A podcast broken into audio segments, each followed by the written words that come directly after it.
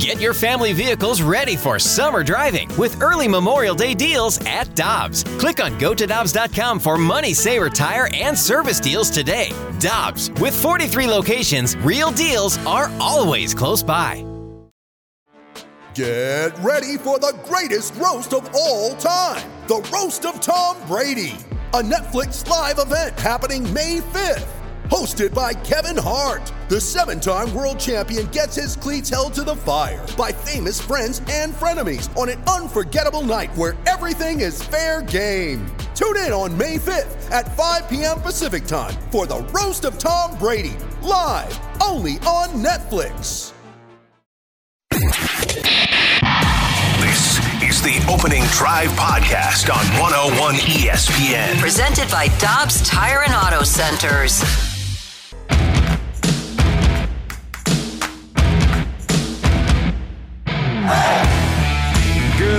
Morning, St. Louis, and welcome into the opening drive. I'm Kerry Davis, joined by Brooke Grimsley.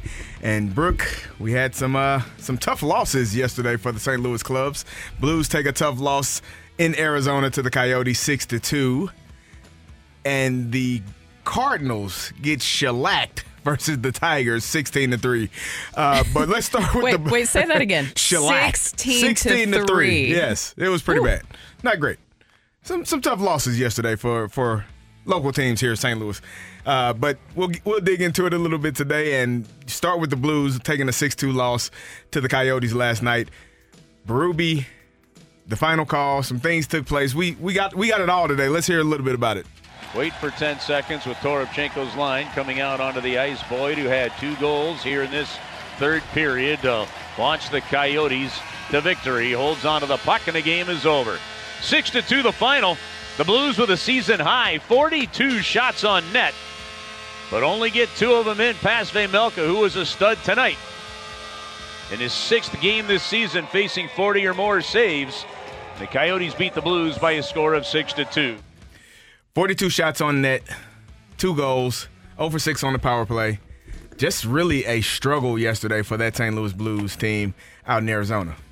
Well, look, I, I think we know what we have with the Blues right now. It's just, I think that you were hoping to see just a little bit more effort towards the end there. But what's crazy about this is that Arizona is not a great team either. It's something about the Blues playing against teams who aren't really playoff teams, who are never really considered playoff teams, because Arizona has really just been tanking Yeah. this year at every single moment.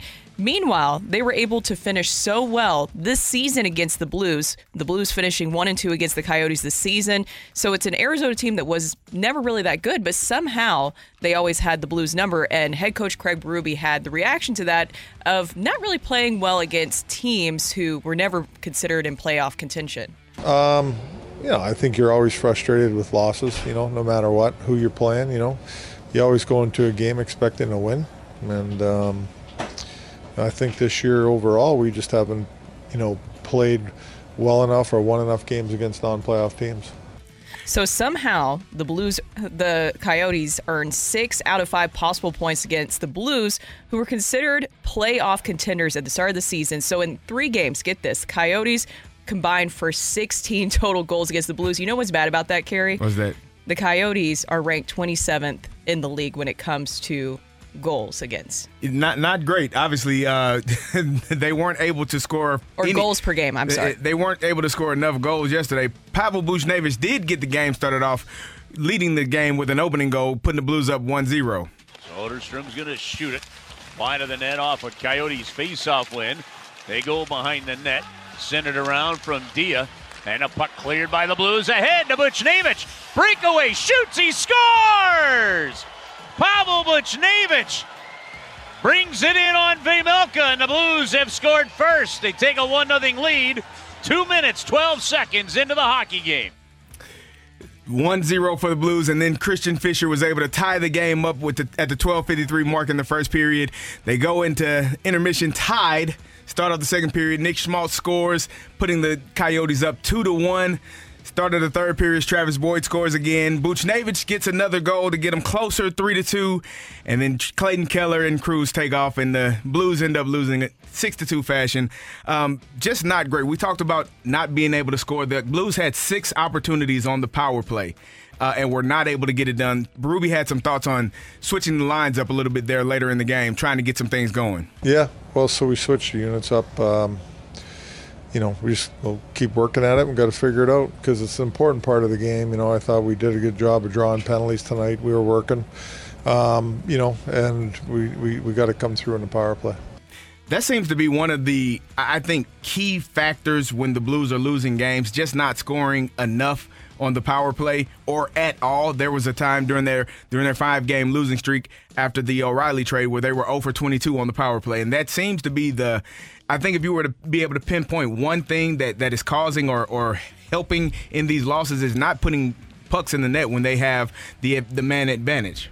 Well, and it's so strange because it's it seems like everything's different from last season, right? Yeah. You had those multiple 20 plus goal scorers last season, multiple saying that because we're not seeing that this year. Right. And then you mentioned the power play. Special teams in general for the Blues has just taken a very drastic turn. So the Blues, as you mentioned, their power play unit went 0 for 6 against Arizona last night. But get this, as we're talking about the Coyotes and facing them this season, a team that's never been really that good. 0 for 14 this season against Arizona's penalty killing unit, which ranks 27th in the NHL. 27th Yeah. in the NHL. There's a missing piece there, or Mm-hmm. at least just getting some of that chemistry together. You did throw some new guys in there as well, so Mm-hmm. maybe it's just figuring where everybody needs to land. But if we're looking ahead to, okay, next season starts now, as we kept hearing from Blues general manager Doug, Doug Armstrong and the players, then that's something that I hope doesn't carry into next season Right. whatsoever. But as a positive, Pavel Buchnevich must have been listening to our show because Yeah. we've been praising him the Yes. past few days, and he continued and extended his point streak to six straight games yesterday. Yeah, played well. I, I think the entire Blues team had some. They got some things to, to, to figure out in terms of just figuring out how to finish games or how to get into that that second period with a lead or, or making sure they don't get beat up in second periods. Um, but you know, over six on the power play, you probably want to look there, start there, and figure out how they can fix that because. You're getting a lot of opportunities. You're just not putting the puck in the net, and it's it's causing some issues for for helping you to win games in, in that fashion. It really is. I mean, I. I don't know. It's really rough to see because you would have just at least to see you would like to see a little bit more fight. But Berube did say that he did. He wasn't disappointed. You mm-hmm. know, he was he was said that he liked their compete level at times. Now, does he like what happened with special teams? Not exactly, but still, he said he wasn't exactly disappointed in their play. Well, the Blues got beat up on, and so did the St. Louis Cardinals, taking a loss 16 to three versus the Detroit Tigers. Gordon Graceffo, McGreevy had pretty tough days yesterday.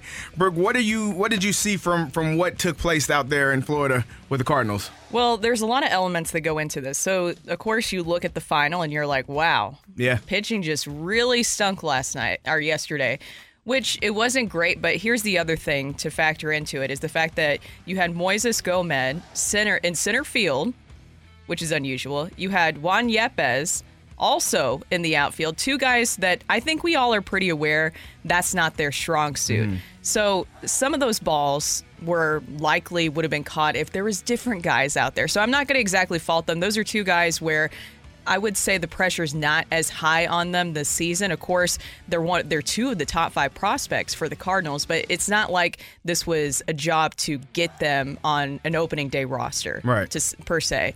But still a positive for me is Nolan Gorman and Dylan Carlson. Those two at least stood out to me. Nolan Gorman has been fantastic so far. He had a home run off a left-handed pitcher too, and Dylan Carlson also hit a home run off Yep. a left-handed pitcher. Two things that we were looking to see this season. Yeah, or go this preseason. for for Carlson two games in a row hitting a hitting a shot and obviously those are things that you you wanted to see he's going to get more opportunities as you said with Tyler O'Neill leaving for the World Baseball Classic um, and seeing what he can do versus right-handed pitching batting left-handed is going to be the thing that allows him to to get those opportunities to actually maybe be a starting outfielder when the when opening day begins this season Yeah, I mean Gorman. This is a very very big spring training for him. I feel like I feel like a lot of eyes are him. I feel like we haven't really talked about him as much, and when it comes to competition, but there is another competition there. Oh, we're, we're going to dig into that in a little bit. Uh, let's go to the pitching though. The the Gordon Graceffo and Michael McGreevy. Graceffo had two and two thirds innings pitched, five hits, four earned run, three walks. McGreevy one and one third innings pitched, five hits, six earned runs, and a walk, zero strikeouts. From those guys who are are looked at as as obviously younger guys, but but thought that potentially next year, next couple of years could be here in the starting rotation. What have you seen or what did you think about their their play yesterday? Uh, that they need a little bit more time before they come up to St. Louis. That's that was my biggest thing. Look, it's just maybe it's just one of those games too where the other team is just absolutely mashing against you. Obviously, if you looked at the final score, I'm not exactly going to fault them for this because, as I mentioned, as soon as I saw that Gomez was centering and he was having a hard time even just catching some fly balls, Yeah. which I think that that throws off a young pitcher as mm-hmm. well. I felt like McGreevy, especially too, just felt like he was having a hard time settling into that game. So I'm just going to chalk it up to an off day for those two. We're not expecting them, unless barring any crazy injuries, we're not expecting them to be ready for coming to the bigs right now. So it's just them I'm saying work around those situations. And hopefully, when they do come up, they're not going to have Moises Gomez and Yepez in the outfield for them. So Yeah. they could have a little bit more help in that regard. Yeah, Juan Yepez had a fielding error uh, yesterday, and, and we talked about him playing the outfield. Moises Gomez playing the outfield. Those are two guys. They're going to have to do it at some point. Um, but I think Cardinals are, are more looking at them as DH uh, hitters as opposed to being out in the field and, and having to do that. We got a lot of outfielders right now that can play the outfield and play it really well. Yeah. I don't think we should minimize the the Graceffo and McGreevy both getting hit in the same game. That's I mean, it's 23 hours from me turning on this microphone and being like, listen, those guys starts today and, and play today could be really important because right out of the gate, if Waino struggles, you're going to need these guys. And immediately the first thought is these guys might need more time. I mean, immediately the conversation that we've been having, which has been a Graceffo or McGreevy could be a, this surprise 10, 12 game starter for the Cardinals this year. It immediately kind of gets a little bit shook yesterday, and then you add in the fact that the the the lefty reliever, which is a huge problem right now, also took a, a bunch of hits yesterday. Ma- Masevich and Packy Naughton got absolutely hammered. So I mean, everybody they're- got hammered. Everyone Everybody. got hammered, but I mean specifically the lefty relievers getting hammered is problematic because that's the one hole in the bullpen. When we were going through our eight man bullpens, the kind of question we kept getting to as everyone was going through the list was how many lefties you have or who is your lefty, and Right. usually the names weren't sterling, weren't weren't impressive. That's that's clearly I think going to be an issue for the Cardinals here right out of the gate, even more so maybe than everyone's problem with the number one starter question. Here's the thing. I, I will give the Cardinals credit on this is that they have a lot of pitching depth as of right now. I think that McGreevy and Gordon Graceffo, Graceffo I can't even say that right. Graceffo. Sorry, guys. I'm still getting my coffee into my system. Some days I could get it and it rolls right off, and then other days it's like, all right, Brooke, come on, get get that going. I still think that those two, nobody's expecting them to come up right now. And was it great? No, but and I know that we've been kind of going crazy about Jordan Walker, but it has been more than one game he's been performing well. Oh, by the way, he got a hit yesterday too. Yeah, yeah, he did do that. he did do but at the same time, it was just it was one day. I think there was a lot of different things going on. You had players leaving for the World Baseball Classic. By the way, Dylan Carlson, the reason he was still DHing is because he is still battling arm fatigue right now. So that's why you didn't see him in the outfield. Hmm. So I felt like it was just a very strange day where there's many different moving parts for the Cardinals. That's Brooke. I'm Kerry. Brooke mentioned it. We have not talked about the infield competition, and there is indeed a competition in that infield. We'll dig into it a little bit next on the opening drive. You're back to the opening drive podcast on 101 ESPN. Presented by Dobbs Tire and Auto Centers.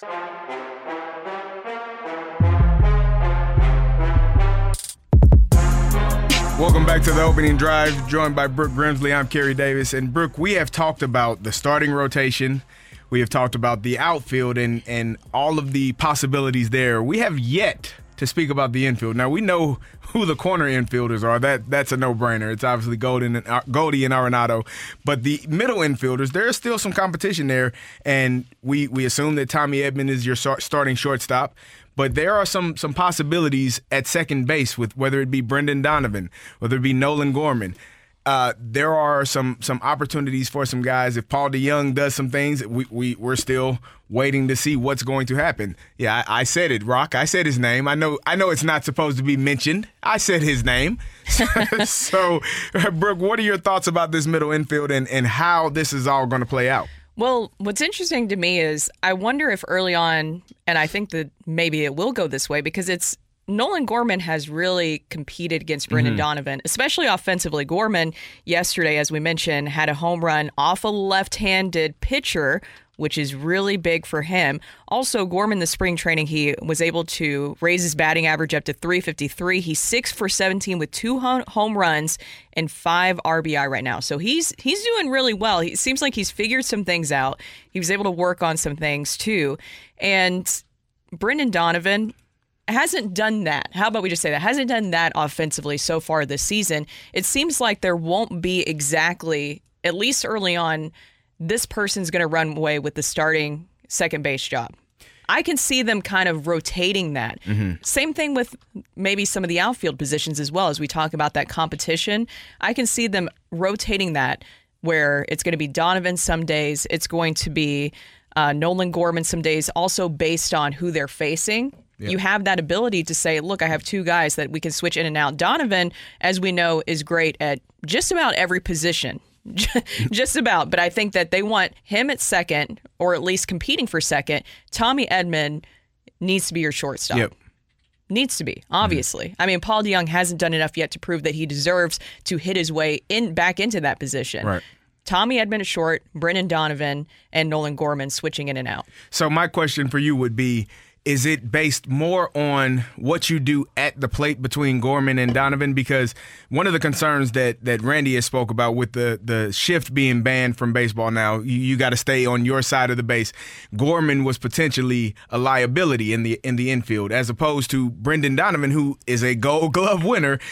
I think it's going to boil down to whether or not it, for uh, my question for you is it is it about the power at the plate or is it more about the ability to to make sure the middle of the infield is is sound and and you're secure in that area because I think those are two different players in that regard. Well, and that's why I say I think I feel like it's going to be based more on the matchups, right?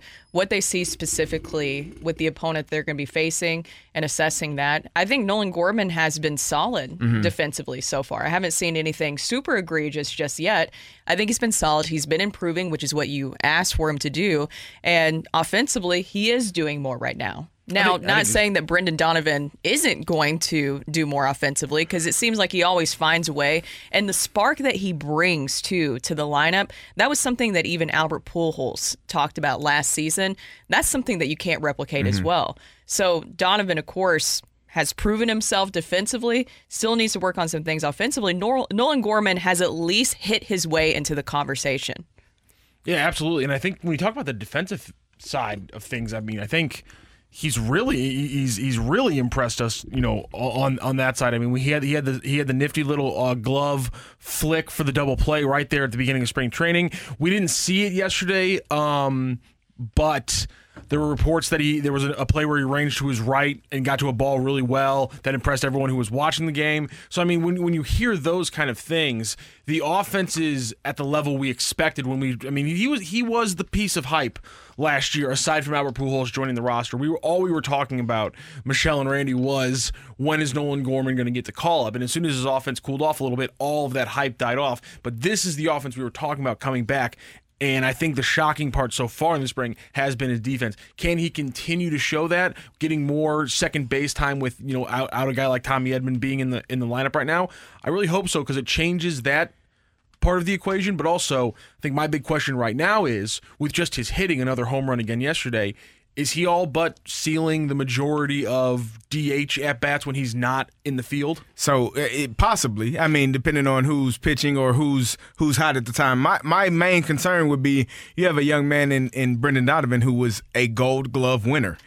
which means he is stellar in the field. And and if you were talking about it yesterday, how important fielding is when you got guys out there that aren't catching the ball, aren't getting to balls as as well as other guys, that can really impact the pitcher. And we have a staff that I'm sure is going to have many ground balls. You want a guy in Brendan Donovan, right? That's going to be able to cover that ground.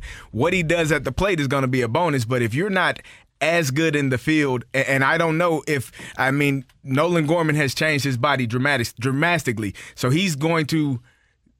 he's going to What? Dramatically? Dramatically. I like it. I like dramatically, man. I didn't am not, see- I'm not, I didn't see wasn't anything gonna stop wrong with anything. it. I was like, that's my hell of a portmanteau, Kerry. Yeah, yeah. I like that. So drastically and dramatically. dramatically, like. Dr- dr- dramatically, drastically, drastically, dramatically. I like that. I'm cutting that. Drop it. drastically. And so he is um he is he is obviously done going to do better, but is he to the level of a gold glove infielder? And that's going to be the question for for for me and I think for a lot of Cardinal fans. Well, also say that to Tyler O'Neill because that gold glove doesn't really seem to be securing him a job exactly Yeah. right now. And also, I think Cardinals fans are tired of seeing, especially in the first round of playoffs, what have we experienced in that first round of playoffs? What happened to the offense? It was it was stagnant. And I think that it was very clear that that cannot happen anymore moving Yeah. forward. Where you're in those big situations, or even throughout the season, where all of a sudden, especially that second half towards the end there, going through a lot of hitting slumps. We saw Nolan Arenado going through a funky hitting slump. We saw Paul Goldschmidt even going through a weird hitting slump as well. I think the Cardinals want to do everything they can to avoid that and also alleviate some of that pressure from Nolan Arenado and Paul Goldschmidt, where it's like, you don't have to mash every single day to get this team to win. It needs to be on other guys as well. Yeah, you you I I think well I, I think that's the interesting point though, Brooke. It's gonna be you know what this lineup looks like if you have a Jordan Walker in the lineup. If Tyler O'Neill is hitting well, that was Dramatic Park is hilarious. Thank you, Texter, from the. I like uh, that word, honestly. I agree. like that word. We both need coffee. We are we are clearly moving at a snail's pace this morning. it's, it's because it's because it's raining outside. Right, I was driving in. It's raining dramatically, drastically, and dramatically. It's raining dramatically It's outside. raining I dramatically. We That's put the it perfect together. way to describe it. Yes, uh, but the, I think the the question, if you're talking about offense, you're going to need obviously that power. Who is going to be able to be a, be able to bring that in that entire lineup? And if you have a Jordan Walker hitting well, Goldie and Arenado hitting well, you have Tyler O'Neill hitting well. Do you want to substitute lesser defense in potential for, for Gorman as opposed to D- Donovan when you have all of those other guys in your lineup? Willson Contreras, another name that I didn't mention. You got a lot of guys that potentially can do really well at the plate. Um, how important is that defense going to be for those pitchers? I think it's going to be really important. Just ask uh, Michael McGreevy and Graceffo yesterday because uh, you saw what happened when you don't have that normal Cardinals defense behind you and it helping you kind of relax and calm down. And that's why I said I'm not going to exactly fault them. Yes, the score is absolutely terrible. I'm agreeing with that. I'm not going to fault them because they're. I think that you could feel almost that panic kind of setting it. And also, by the way, the game wasn't on TV yesterday wasn't on KMOX as well. So you had to listen. We were at the mercy of the Detroit Tigers calling, which they even said Jordan Walker was like six eight. I don't know. There was a lot going on. So you had to like decipher how they were describing the situation. And it, from at least what they were describing, it seemed like McGreevy and Graceffo really were having a hard time settling in. Very uncomfortable, and especially if there's some routine fly balls not even being caught, Yeah. I can see how that shakes up a young pitcher. Yeah, it, it can be frustrating when you're not getting the the things done that need to happen. You know, that that are supposed to happen, eh, that you expect to happen. So we'll see how how they fare further on in this spring training. The Cardinals face the New York Yankees in Tampa today. We'll see who's getting the start and who's going to be out in the outfield. We'll figure all of that out later today.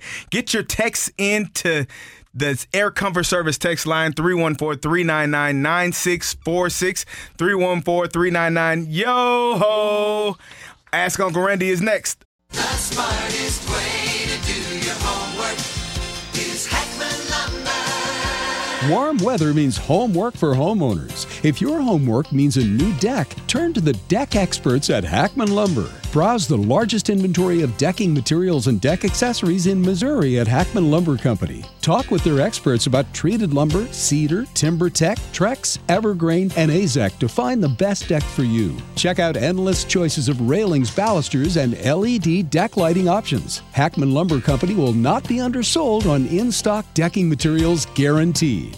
You can choose to do it yourself with Hackman's expert advice, or they can recommend reputable contractors to do the work for you. Hackman Lumber St. Peter's is your go to place for a huge selection of quality bedding plants, perennials, and hanging baskets. They also carry topsoil and potting mix for your gardening needs. Come visit all Hackman Lumber showrooms in St. Charles Pacific and Troy, Missouri, or online at hackmanstl.com. You ready? Showtime. On May 3rd, summer starts with The Fall Guy. Let's do it later. Let's drink a spicy margarita. Make some bad decisions. Yes. Audiences are falling in love with the most entertaining film of the year. Fall guy. Fall guy. Fall guy. That's what the poster said. See Ryan Gosling and Emily Blunt in the movie critics say exists to make you happy. Trying to make it out? Nope. Because I don't either. It's not what I'm into right now. What are you into? Talking. Yeah. The Fall Guy. Only in theaters May 3rd. Rated PG-13. To the opening drive podcast on 101 ESPN. Presented by Dobbs Tire and Auto Centers. Got a question for Uncle Randy? Let him dive into his infinite well filled with wisdom to find you answers. Text 314 399 9646. It's Ask Uncle Randy on 101 ESPN.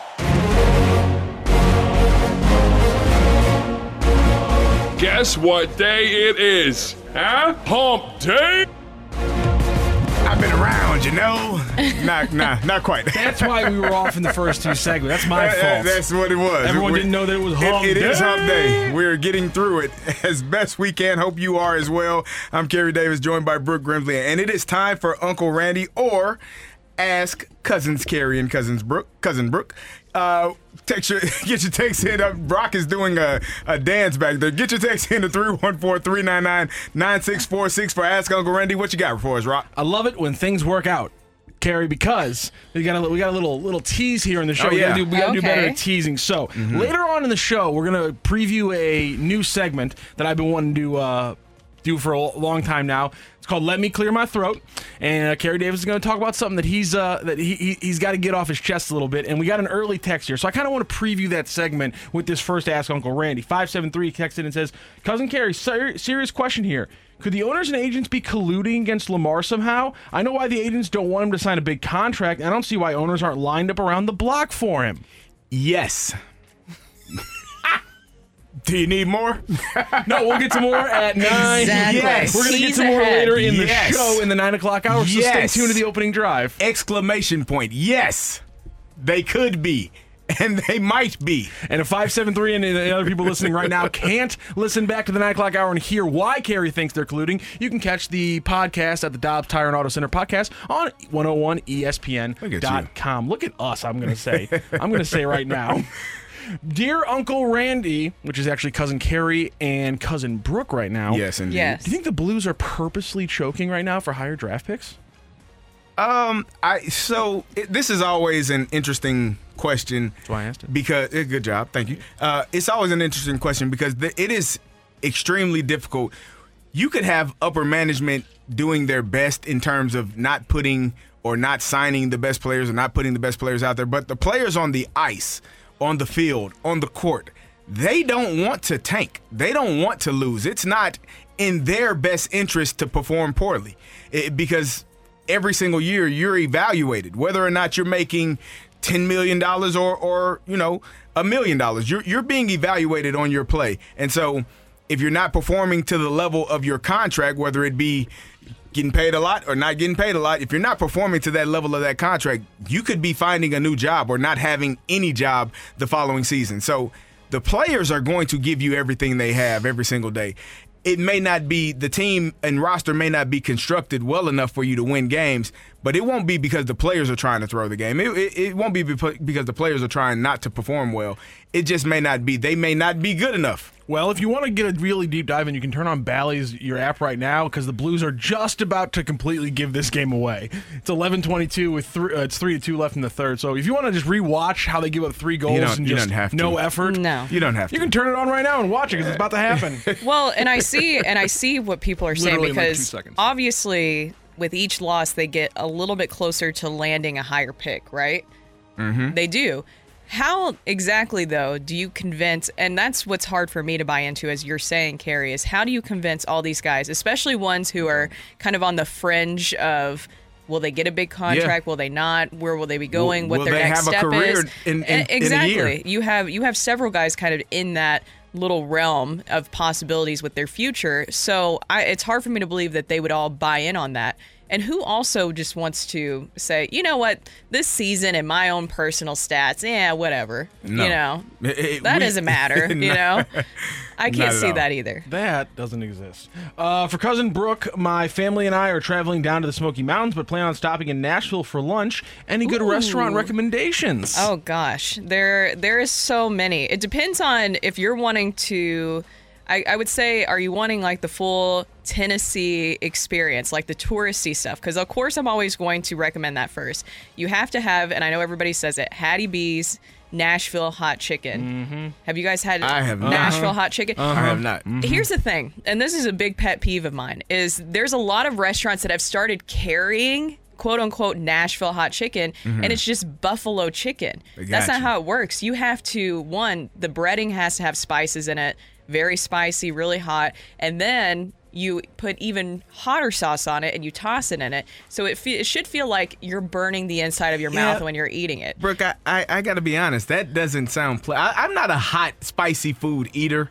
It doesn't sound pleasant to Also, me. Does uh, There's my a color difference. burning? There- Buffalo yeah. sauce is like an orange. Nashville hot re- hot chicken It's is like red. It is. It is red. quite literally red. It is red. Also, I have a recommendation. So that was my one little Nashville recommendation. Also, Biscuit Love, if you want to stop by there, amazing what is this biscuit. place called? It's called Biscuit Love. Oh, it's baby. absolutely amazing. They Sounds have like these my delicious place. biscuits. Uh, great brunch and breakfast spot, but you have to get there early because the bad thing about Nashville is any popular spot, the lines get like insane. packed. Also, if you're going to the Smoky Mountains, please try the um, oh my gosh, what is it called? Like White Lightning. Okay. What it, you know, like the um, drink. The shot It's not is whiskey or anything like that. Why am I forgetting this right now? I have no idea what you're going for here. I'm sorry. White Lightning. It's uh, oh my gosh. Bourbon. No, it's an alcoholic beverage. Why am I forgetting this right now? Huge thing in Tennessee. I'm gonna move I'll come back to you guys in move on one to another one second. here. Uh, dear cousin Kerry and Brooke, my girlfriend's friend is getting married on actual St. Patrick's Day. I usually go to Dogtown to celebrate and really am not friends with the couple. Is it bad to go to Dogtown and do my tradition rather than go to a wedding of someone I barely know? Okay, wait one second. Moonshine. I'm Moonshine. sorry, guys. Why Oh, did I yeah. forget about I was like, oh, I moonshine? was like, what are you talking about? so moonshine and if you go to the smoky mountains they they have this you know their downtown area you can go on a moonshine tour oh just be prepared to one have obviously a safe driver come pick Yes. you up it's a lot of fun because they have white lightning the old you know style moonshine and then they also have like different flavorings and stuff it's just fun to do uh, while you're out there in the smoky mountains or if you just want to go hiking and you know be like a good human you could do that too you know Right. and not drink Here you go. i shouldn't suggest that Cliff notes: St. Patrick's Day wedding. He wants to drink instead. Should he go to the wedding? Um, his his girlfriend's friend that he doesn't know very well. I Those would, the- yes. I, I I would suggest that you can probably go drinking anytime with your friends. I know it's St. Patrick's Day. Uh, your girlfriend's friend is probably only going to get married once. And so you might want to be there, you know, for your girlfriend and, and, and for that event. That would just be my opinion. I, I think you should, you know, and and we don't know what time the the the wedding is, right? It could be earlier in the day. You could go drinking with your buddies later.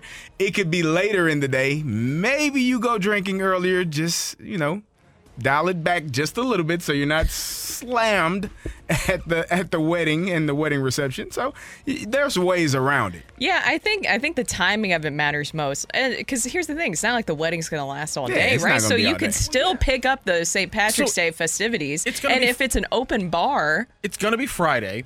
Most Wedding. people, most people, you know, you're doing St. Patty's Day Friday afternoon into the early evening. That just sounds like St. Patty's Day is a nice little pregame for a wedding. okay. So they Which are texted. awesome. They said 5:30. Oh, you have plenty of time. Oh my guy! you have a whole evening. Take a half day at work. You're down to Dogtown by 1 p.m. You got three solid hours where you got to go put the suit on. You're good. And you're, you're feeling good. Come on, don't fella. S- Get slammed. Exactly. Don't go Don't be that stumbling, stammering into the wedding. Don't be that guy. All right, that that's just don't be that person. That that would be my my only advice. Uh, somebody says here that uh, I think Kerry should be an uncle because he has that fun uncle mentality. Plus, he's been on the show Um, long enough to graduate from cousin to uncle. I'm definitely the fun uncle. I'm the uncle Yeah. like when all of the, the cousins, the kids, they come to my house. I I have, you know, I don't. you- They can hang out, play video games. They like to play hide and seek. I don't. I don't condone that. Don't play hide and seek in the house. That thing, that's how things get broke. But you can have fun. You, what's the problem? Flag Rock? on, the, flag on the play. Don't play Flag hide on and the- seek in the flag on house. play. What's wrong? Did you just tell children that they can't play Yeah, hide go and seek in the play hide and house? seek. Go outside and play hide and Good seek. lord, that Don't is do it in the house. I feel like it's more fun outside. I feel like that's what I did growing up. That- these kids find they, they because the reason they'll find they'll be in in the closet under clothes, a pile of clothes for hours, and no one will like no. Yeah, it's called strategy, Kerry. it's called What's your issue here? No, but yes, I am generally the fun uncle. Oh, I mean, yeah, you look like. I mean, you got a beard like Lovie Smith post Chicago Bears. There so, you I mean, go. I, I feel like Uncle, I feel like Uncle Kerry and Cousin Brooke might be how we have to keep going with this one. I actually made a mistake yesterday in show prep and called and said and said Cousin Kerry and Aunt Brooke, and I was Yeah, like, And- and we were yeah, both- we were both. yeah. uh, what are we doing Kerry, here? Kerry and I were like, wait, why is Brooke the aunt? and uh, like, why am I why am the aunt in this situation? I don't know. Am I gonna offer off baking good advice? I have no idea. Auntie Um, Brooke. I, Brooke, I just need to talk to somebody really quickly. This Uh-oh. is just more like just like I, I'm crea- turning this into a, a cousin Brooke kind of thing. Uh, Five seven three says Nashville hot chicken is not what it's cracked up to be. It's mostly just hot spices and hot sauce, not great flavor. If you like hot sauce instead of soda or water or beer or tea, coffee, sure, it's a great sandwich. Whoa, whoa! Wow. Puritans. Wow. From the five seven Is that is that the same person that might say like mayo spicy for some reason, like or something like that? Do you not enjoy spiciness? I per I prefer really spicy hot food, and also the great thing about Hattie B's hot chicken is that usually you can get like some sides as well. So you can get like a coleslaw that kind of has like a little bit of that milk base, so it kind of cancels out the spiciness a little bit. But it's an experience. Yeah. It's an experience. I don't need that experience. The experience I'm going to have later in the day is is not pleasant. um, let's get one more in here. 314. This one's uh, labeled for Cousin Brooke, but I'm going to change it because it doesn't make sense that it's labeled for Cousin Brooke. Uh, cousin Cousin Kerry, my wife and I have a baby due in three months. What is the one thing most people don't think of that I need to have prepared? Um, Thought I'd just ask the guy. the well, yeah, I don't have kids. I can't say. he's Uh, like cousin. I will- He's like cousin Brooke. I'm like, Best of luck. I'm gonna edit this on the fly. the thing that you're you're you're gonna your life is obviously gonna be different. You're gonna worry. You're going to uh, wake up in the middle of the night and check to make sure your child is sleeping and and and breathing. Those things happen often, but it's going to be a pleasant. Um, it's just going to be fun, man. Just raising kids, having kids, watching them go from not even being able to move and do things on their own to being able to crawl then they're able to walk. And now they're having complete conversations with you and you're going back and forth with a two-year-old about something that you how, why are we arguing about this child? And and it's all fun and you just learn to you learn about yourself as a, as an adult. You learn all of the things that maybe your parents did that you want to do a little bit differently raising your kids. So have fun, enjoy the moment. Congratulations to you and your wife. Um, it's a great time, special time, and you know, enjoy the process because my daughter is going to be 21 this year, and I don't know where the time went. You know, so it, it, it happens very fast. Oh, that's that's gonna be fun. That's sweet. that's Yes. adorable. My my only advice is best of luck, and that's it. Because I have no advice. I haven't experienced that yet. yeah, I, I also have experience, but I have experienced something that I, I want to pass. If if you have kids and you're just about to, and you're and you have friends who are about to have their first kid, uh, just have a little bit more uh, presence of mind on the advice you give and how you talk to them about having kids. Because Uh. my friends get the weirdest advice from people who are already have kids, and it's just. I don't know, tone it down a little bit. There is That's all I'm there is no handbook you will not have. Every situation is different. I- Exactly. Rock, I had to. My daughter was one at the time. It was three o'clock in the morning. We were going back and forth on this sleep thing all night, and We had gotten in the car. The, the the book in the class that said, "Get them in the car, take them on a ride. They'll fall asleep." Got her in the seat, took her on the ride, fell asleep. Got home, took her out of the seat. She started crying, woke up again. We went through this process three to four times until we got to the point where I made the executive decision to just let her sleep in the bed next to me in her car seat. And so I had to go to bed, and that was the only way she was going. Felt like a terrible person at the time. No one told me that this was an option. it was only once, but it was what needed to be done. Seeing that I had to wake up for class, and I was still in college, sounds- had to wake up for class at eight, nine a.m. So sometimes you have to be a little bit unorthodox and do things a little bit differently. Hey, all that matters is that she's here. She's, She's doing great. well. She's in college. Exactly. She survived that experience. Coming up next, it is time for Take It or Leave It. Get your text in to the Air Comfort Service text line 314-399-9646. TLE is next. You're back to the opening drive podcast on 101 ESPN. Presented by Dobbs Tire and Auto Centers. It's time for Take It or Leave It. Want to say something? Want to put it out there? If you like it, you can take it. If you don't, send it right back. Get your text into 314-399-9646 and give us your Take It or Leave It. Brought to you by Gloria Lou Realty. Visit gloriahasthebuyers.com and start packing. That's my final offer. Take it or leave it.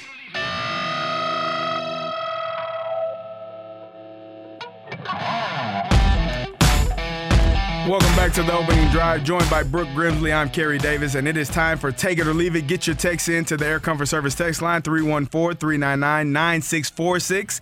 314 399 Yo ho! Brooke, the Blues take on the San Jose Sharks on Thursday.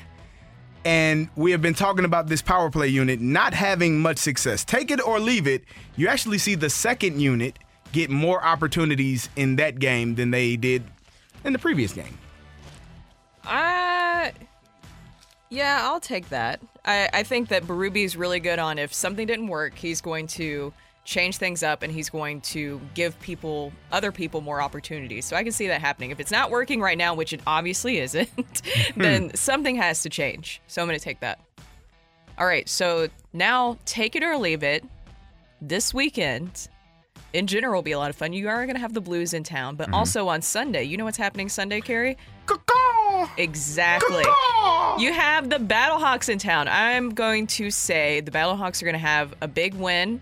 Hopefully, not as close this time. I would like to see where it's not so many of these close games. Hmm. But in general, I think the atmosphere is going to be wild. I just want to see take it or leave it. They're going to have a great win at home, packed dome, and it's going to be an electric environment. Oh, take it. If it, if it's if there's any indication of what City provided this past weekend, uh, the electricity that was in that stadium, the the amount of fans that showed up and showed out uh, for a home win, first one of the season for the for first home win of the city for, season for City. I think the Battlehawks are going to be in the same. You know, have that same type of intensity, same type of uh, atmosphere that the battle that the uh, St. Louis City did last weekend. So take it or leave it. Is The Rock going to come to town? I want to see that Oh. happen. I'm good. You know what? Take it. Take it. St. Louis, the Battlehawks is the the the standard franchise for this XFL. You know, they, they are the ones. So I, I will take it that the Rock shows up. I he the thing is is he has been tweeting a lot about the Battlehawks lately. Yeah. Like several tweets in a row him tweeting about the Battlehawks and it seems like he's very excited about them. I feel like he needs to come to town. Take Just it or come leave to town, it. The Rock. Take it or leave it. He gets here. We need to get him on the show. Rock. Make it happen, Rock. it's on you. Yeah, let's put a text in. Let's put a phone call in, Rock. Email. Eh, we got we got connections. Let's make it happen. He'll be here. Let's get him on. Yeah. Yeah. yeah. Oh yeah. I wish you all could see Rock's face right now. He's like, please don't make me try to do this. No. Rock, get the rock. Maybe the XFL will finally answer one of my emails. All right. Well, hey. But hey, sometimes the XFL isn't great, but you know who is great? Who is that? The actual Battlehawks. We're gonna be talking to Coach Beck on Friday. There we go. I like It's gonna be a I big like your game. pivot It's gonna be a there. big like your transition. All right. I, I do what I can. Take it or leave it. Last night's 6 2 loss. That's what you get for benching Calle Rosen. Uh, I kind of want to take it.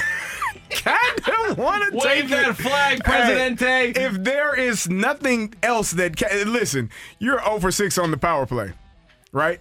Calle Rosen scores goals. He could be your defenseman on the power play. I'm just saying.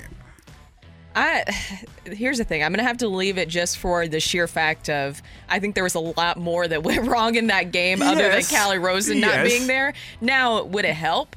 Probably, but I think at this point, as they mentioned, they just want to give Tyler Tucker more ice time. I think he had over 15 minutes of total ice time last night, so I think they're trying to see how he handles that workload. And Calle Rosen is just kind of a casualty of that right now. Unfortunately, just one of your best players not playing. Huh. Take it or leave it. Lamar Jackson's playing for a team not named the Ravens next year. You, I, ugh. I'm gonna leave it. I don't know how all of this is gonna play out for him and and for the Ravens. I think that whatever, if if there is an offer made, obviously I think the Ravens will match it, and I unfortunately don't think anyone is going to go over that mark that he wanted the 200, 230 million that Deshaun Watson got. So I'm going to.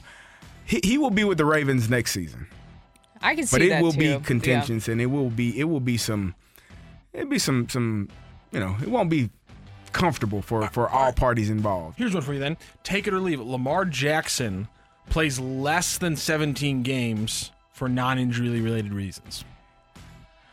oh uh, For the Ravens. it it, it I, can I push? I don't know because I don't. I can't say it, it. It all matters. It all depends on how this this whole franchise tag pans out. If if no one offers him anything and he has to sit on this franchise tag, I would take it. I don't think he's going. I think he might just say, you know what, the hell with y'all. I'm gonna sit out and chill, and we'll figure it out from there. But you know, he wants to get paid. He deserves to get paid, and for whatever reason, you know, some NFL franchises are choosing not to. This is why I say there needs to be an overhaul of NFL owners. There's Oh, no checks and balances system. like well, and that's what I'm saying. Look at how Dan Snyder's still being protected with the Washington Commanders. That man should not be protected. On top of that, obviously none of them want to turn each other in for different things that they might be doing wrong because of situations like this. They will work together Yep. to help benefit each other. Yep. Seems like uh, 314 might have been listening to our Mike Claiborne interview yesterday with this one. Take it or leave it. Dylan Carlson or Tyler O'Neill will be traded for a starting pitcher. When? Ooh. At any just point. at any point? Any They point. did not qualify when. So maybe it's the Ah. off season. Maybe it's late July. Flag Day. Maybe it's between opening day and flag day. That's, I'm a, going that's a to- new holiday that I, I know about more now. I'm going to Mike leave Claiborne will it. do that to you. I'm going to leave it. Just got a text from Alex Ferrario saying the Blues are sucking hard for Bedard. God, here's the thing. Take it or leave it. At this point, I only care about a top three pick because we just got to take it or leave it. Blues end up with a top five pick. Take it or leave it. I only care about top three because I was just reading on the Athletic, Yes. uh, Corey Pronman talking about how Fantilli and Michkov, who are the number two and three prospects, would be a number one overall prospect in another draft.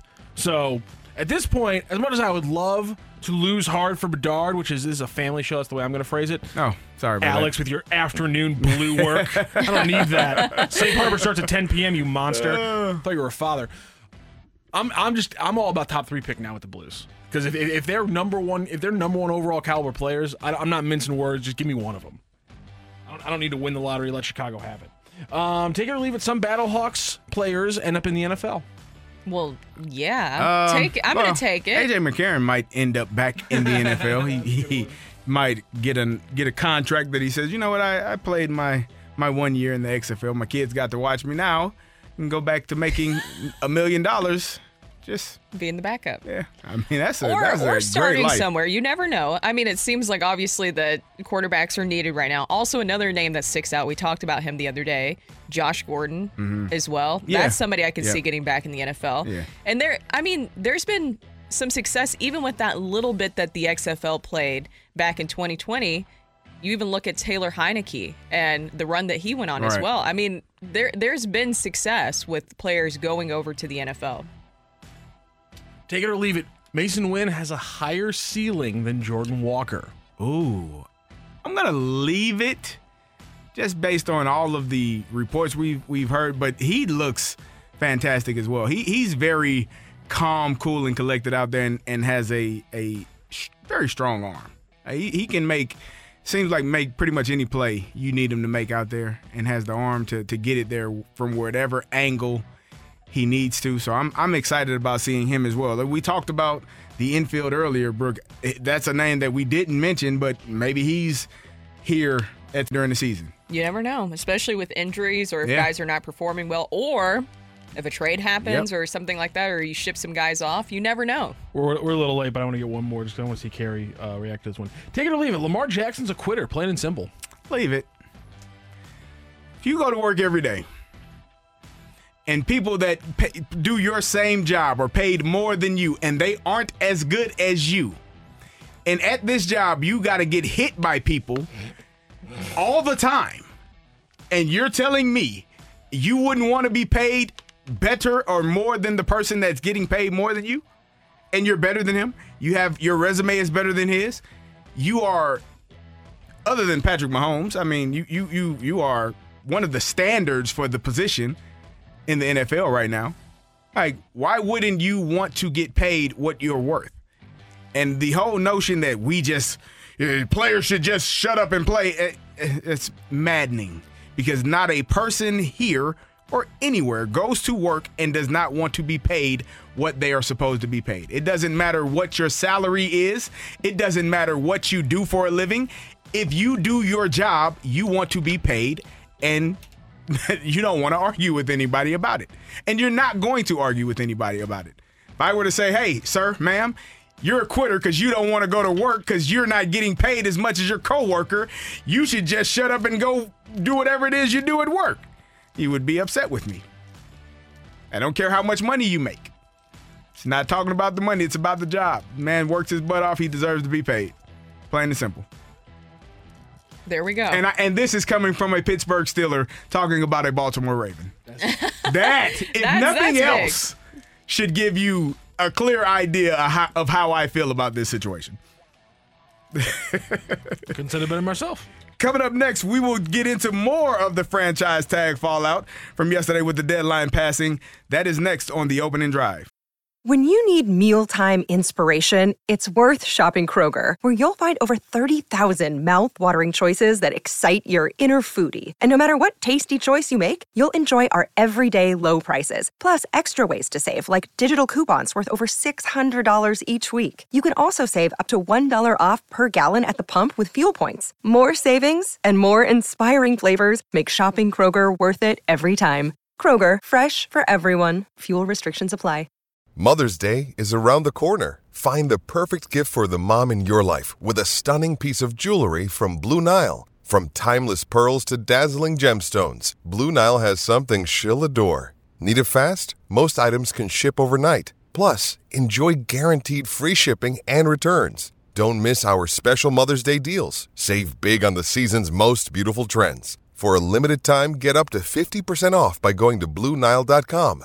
That's BlueNile.com. You're back to the opening drive podcast on 101 ESPN. Presented by Dobbs Tire and Auto Centers. A fresh perspective on the day's top stories. It's the opening drive's fresh take. Brought to you by Schnucks Rewards. Reward yourself. Earn 2% back on every purchase with the Schnucks Rewards app.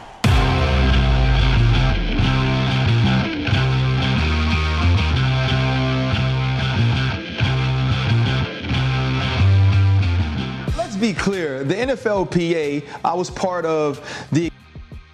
There's no shot on paying Daniel Jones 40 plus million dollars. Daniel Jones had a nice year. Like he had a good season. He earned money. He totally changed the narrative around the player that he was. 40 plus million dollars. And the main reason is he didn't throw a bunch of interceptions. Seven months ago, the conversation was, man, can they franchise tag him maybe? Like, could, could they maybe? Could he play well enough to earn a franchise tag? This, now we're talking 42, I heard $42 million a year.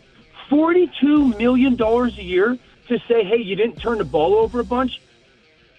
Welcome back to the opening drive. I'm Brooke Grimsley alongside Kerry Davis, and that was Dan Orlovsky on why he wouldn't pay Daniel Jones the 40 plus million. Look, I think that was all over social media yesterday. How many hmm. times did you see the comparison of what Patrick Mahomes makes in a year to the possibility of what Daniel Jones is going to make?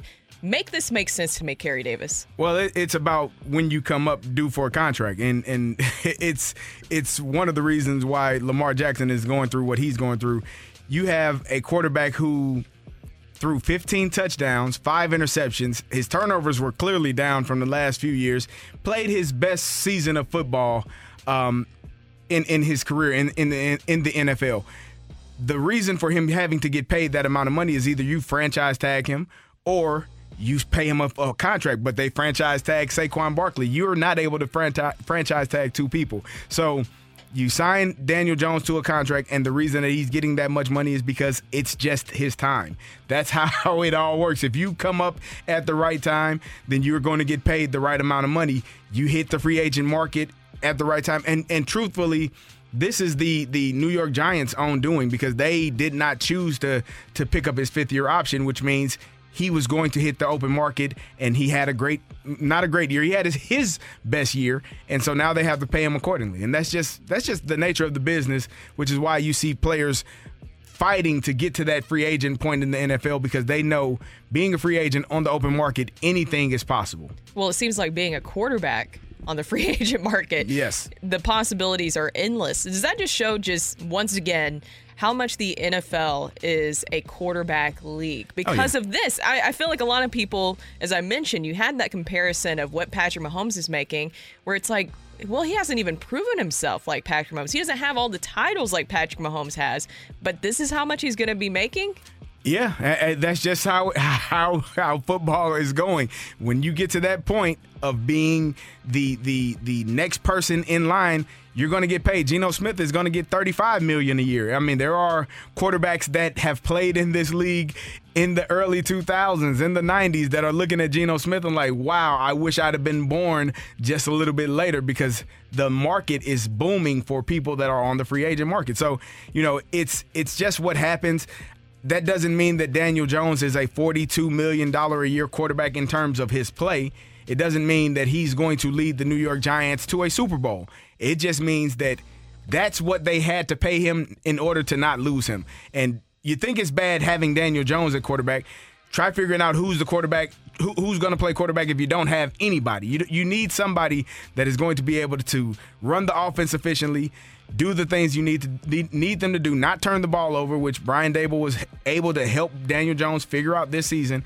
And I'm sure there are hopes that in his second year with Daboll, he will be able to be much better than he was this year. So we'll see if he's able to get that going on um, this season. But you know, it's gonna be it's gonna be hard to not pay quarterbacks what they're worth in that time of, of them hitting the market.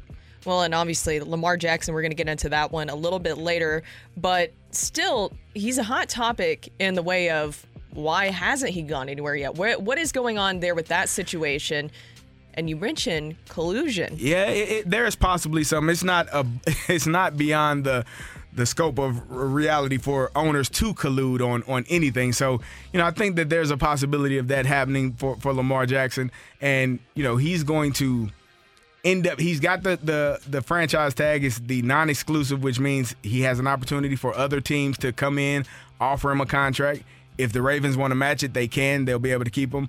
But you know it's going to be interesting to see how that whole thing plays out because there's going to be some frustration on lamar's end from from I, I I would have to assume that there is. I mean, we we talk about baseball players going through arbitration, right? And how they have to hear why this organization doesn't feel that they're worthy of this amount of money versus why they feel they are worth this amount of money. Lamar has been doing his own his own thing. He's been his own agent and been sitting in those meetings, and he has to hear why they don't think he's the best thing out there, why they don't believe he's the best quarterback, and why they don't think he should be paid the amount of money that he's he he feels he deserves. So it's a tough task when you're sitting in those meetings, hearing what people actually think about you. Well, and that kind of goes back to what you were saying earlier with it might be tense if he does stay with the Ravens too. And it also makes me think you hear about these players, and it, it seems like it's the same across all sports when it gets to these you know, different dealings, contract negotiations, especially, they say going in it won't be personal, Right. That it's business, and then you go in there and everything's personal. And they're making it their business. It- so that's, and I mean, even look at what happened with Corbin Burnes and everything Right. with the Brewers. I mean, Right. there that that relationship seems to be done, and you can see how much it would affect relationships. It, it, it definitely becomes personal when you're sitting in those meetings. Other franchise tags: Jaguars tagged. Uh, tight end Evan Engram, Commanders tagged D tackle Daron Payne, the Raiders tagged Josh Jacobs, and Dallas tagged um, franchise tag Tony Pollard, who's coming off a broken leg. We'll see how well he does. Possibly, maybe releasing Ezekiel Elliott from the Dallas Cowboys.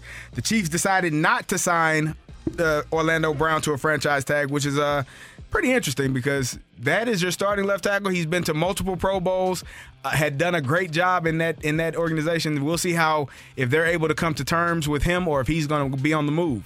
Yeah, that's going to be big. I mean, the big question after they lost that Super Bowl to the Buccaneers was can they shore up that offensive line? They immediately did it. You saw they might have even had a better offense this past year, even without even with the departure of a Tyreek Hill and the reconstructed offensive line. So to yeah, there's a good chance that I think they, they get back in and they and they maybe sign him to a deal anyhow. But if they potentially lose somebody, th- that's one sign. But also, I think remember when we were in here in St. Louis when the Jake Long thing was happening. When a team lets an offensive tackle walk, is that sending a sign about really what where, where that guy's career is probably headed? Well, it, for me, If they let whenever, him walk, whenever, yeah, if they let him walk, whenever you let a starting left tackle enter free agency, that tells me a lot about what the team thinks about him because the, you have a quarterback who you're paying uh, um uh, how much is he getting paid total? 500 million at the end. Is that that the total number for for Patrick Mahomes? What it's all boiled down to when it's when it's all said and done. It's a lot of money and if you don't feel that this man is the most important person to protect 450 uh, 500 million close enough if you don't feel like the left tackle is the most important person this specific left tackle is not the most important person to protect this quarterback this 450 million dollar quarterback that tells me a lot about what they think about Orlando Brown Okay, real quick, just one last question. What will this also mean for Aaron Rodgers when he makes his decision? well, I, I mean, we're going to see if if you know he has to be traded, but I, I would assume that the Packers are going to have to pick up some of that salary. I don't know what the draft trade will be if the, if the Jets if they decide to make the trade with him, if they send something back in return, if they pick up the entire salary. That is a whole.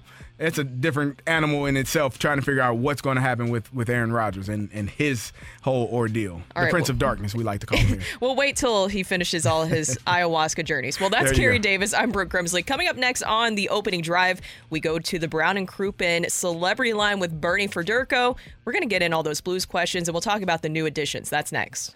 You're back to the opening drive podcast on 101 ESPN. Presented by Dobbs Tire and Auto Centers.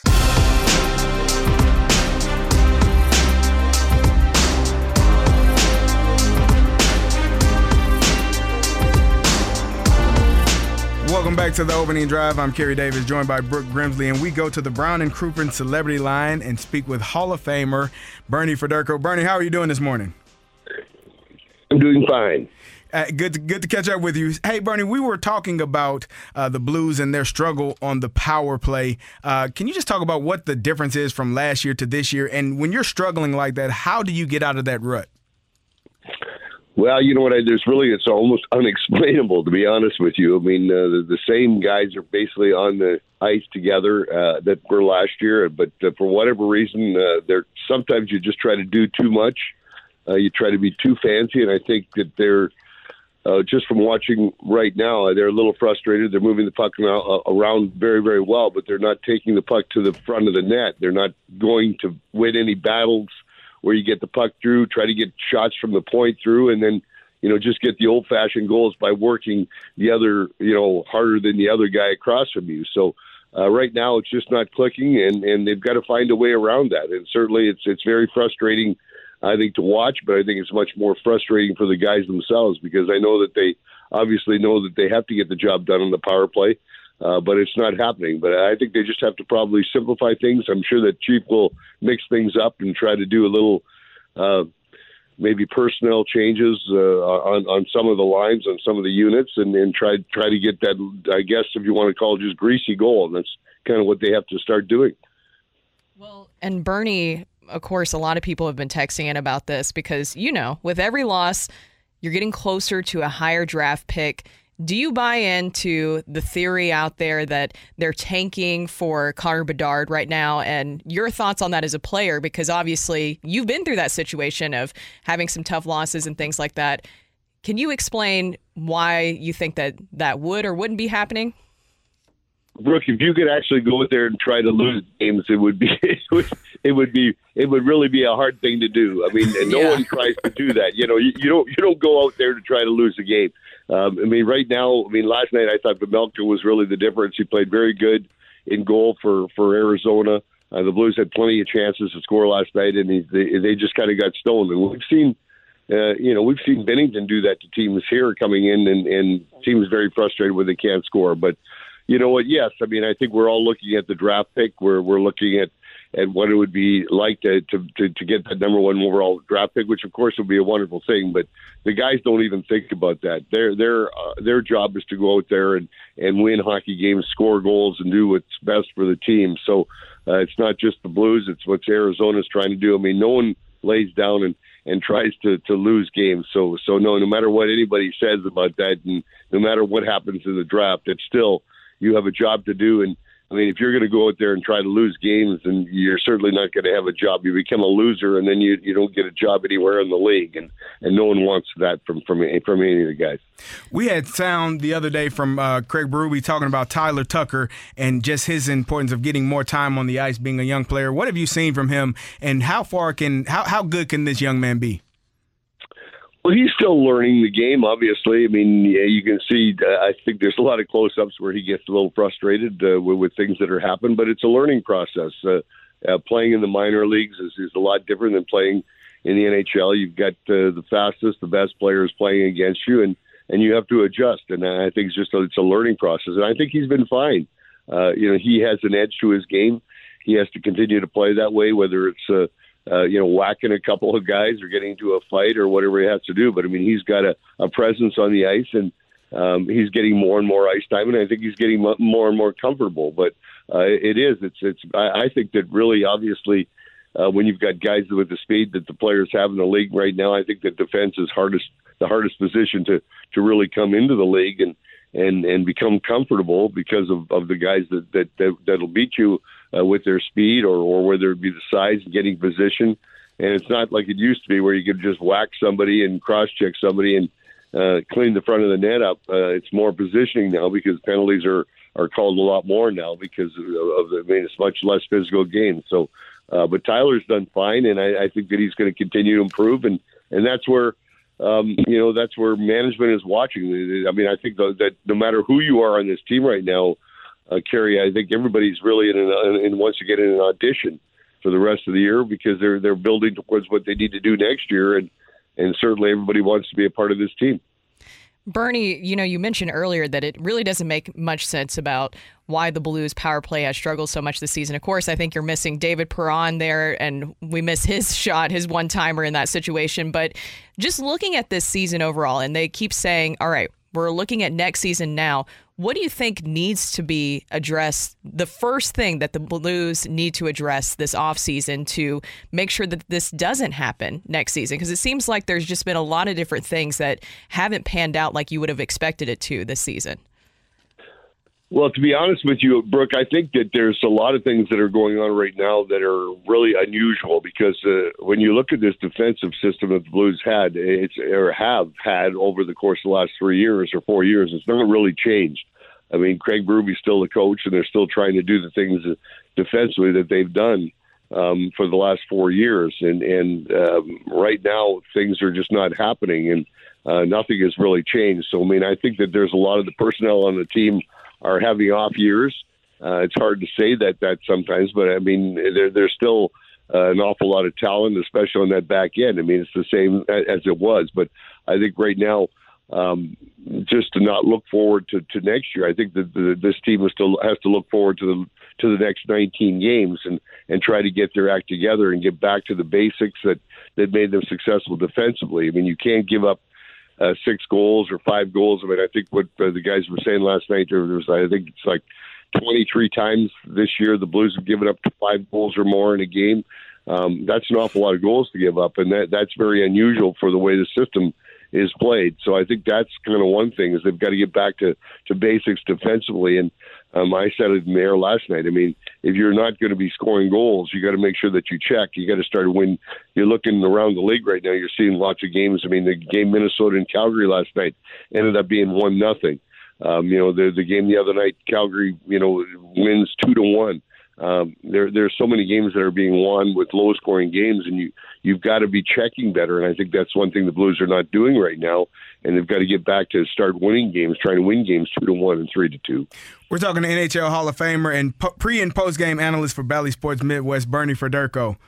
Bernie, also we we got to see Vrana for the first time last night. We got to see a little bit of that speed that you know we kept hearing everybody talk about. He even had a breakaway chance there. I think everybody was hoping that he would score. It was a great chance for him. But what did you see from him last night? the skill that he does have. I mean, the speed. I mean, he had ended up with six shots on goal, and, and I think he was fine. But I mean, uh, I, I think that uh, he's obviously under the microscope as a new guy coming in. Uh, so is Kapanen. Uh, these are the guys that are are are, been, are are really the replacements for to the talent that is has you know been traded away from this team. So um, he was fine, but I mean he, he's not played a lot of hockey this year. Uh, he's been in and out of the lineup. He was sent down to the minors in Detroit. So I mean it's going to take him a while to get used to the Chiefs system. It's going to take him a while to get used to the personnel that's around him. So, uh, but but with both Ron and, and Kapanen, they both have potential. They both have skill.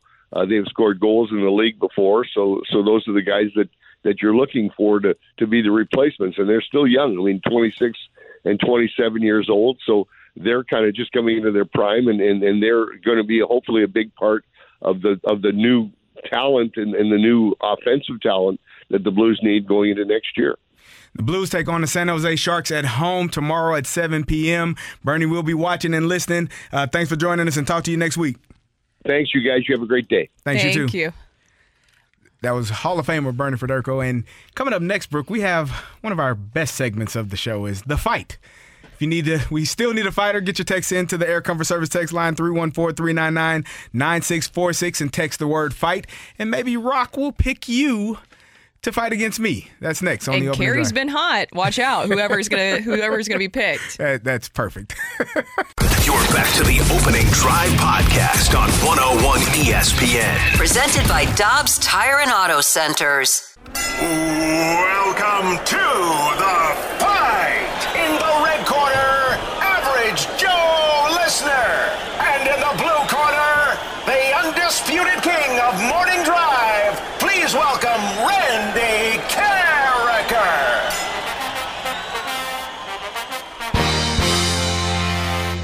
back to the opening drive. I'm Brooke Grimsley alongside Kerry Davis. Kerry Davis is actually in the hallway right now because you know what time it is.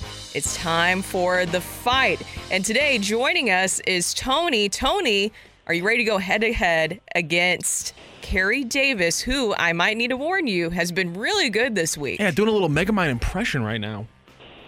Hey, he's kind of worrying me, but I'm ready. I'm ready. All right. All right. So let's go ahead and get started, Tony. We're going to get started with number one. One of our favorites, Kenny the Jet Smith, celebrates a birthday today. Which team did he win two NBA titles with? The Pistons, Spurs, or Rockets? Well, the NBA is about my worst category, but uh, let's go Rockets. Don't worry, it gets easier from here. Kind of. Uh, who was the first quarterback to tally multiple 1,000 yard rushing seasons in their career? Was that Michael Vick, Randall Cunningham, or Lamar Jackson? Ooh.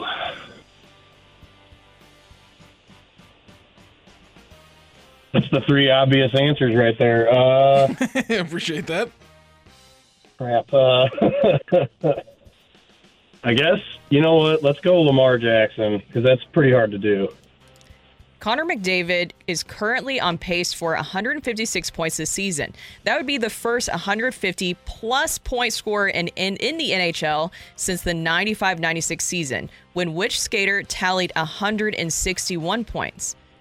Is it Yamir Jagr, Pat LaFontaine, or Mario Lemieux? Uh, Mario Mario Lemieux was the first one that popped into my head, so let's go with that.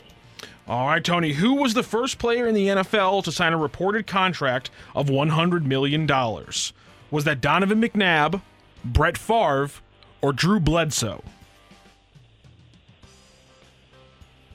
Shoot. You know, you think you do really good on these things when you hear it on the radio, but The most common thing we hear from the fighters. Yeah. So, heck, I guess uh, let's go Brett Favre. All right, we're going to double check our answers, the score for the day, and then we will bring in and we will bring in uh, Kerry Davis. Tony, how are you feeling today about that that performance? Uh, not great. Not great. You know what I like? It seemed like you took the system, and correct me if I'm wrong. When you had to do, you know, the multiple choices when we were taking tests when we were younger in high school and even in middle school, were you, would you always just go with your first gut instinct and just roll with it? It, it was gut, or if I had like a good process of elimination, but you know there was none of that, so I had to go all gut on this one. Well, Tony, you did well, but Kerry Davis, who played for the Pittsburgh Steelers, is now in the studio, and uh, he was taking an AirPod AirPod out of his ear as he was walking in the studio. I asked him, "What were you just listening to?" Kerry, what were you just listening to? Renegade. if he had a 38 jersey on right now, I'd be mighty scared if I were you, oh, Tony. Oh, yeah, I had to get my mind out in the hallway shadow boxing. Yeah, buddy. He's got a jumpsuit on, so it would work. All right, we'll go ahead and get started here. Kerry, this is Tony. Tony's going head to head with you today. And I don't know, I can't say how he did just yet. Good. How are you feeling, though? I'm doing well. Good morning, Tony. How are you? Morning. I'm good, Kerry. How are you? I'm doing great. We'll see after this fight. I'll let you know a little bit more. All right, we'll go ahead and get started, Kerry. So, question number one. One of our favorites, Kenny the Jet Smith, celebrates a birthday today. Which team did he win two NBA titles with? Houston Rockets.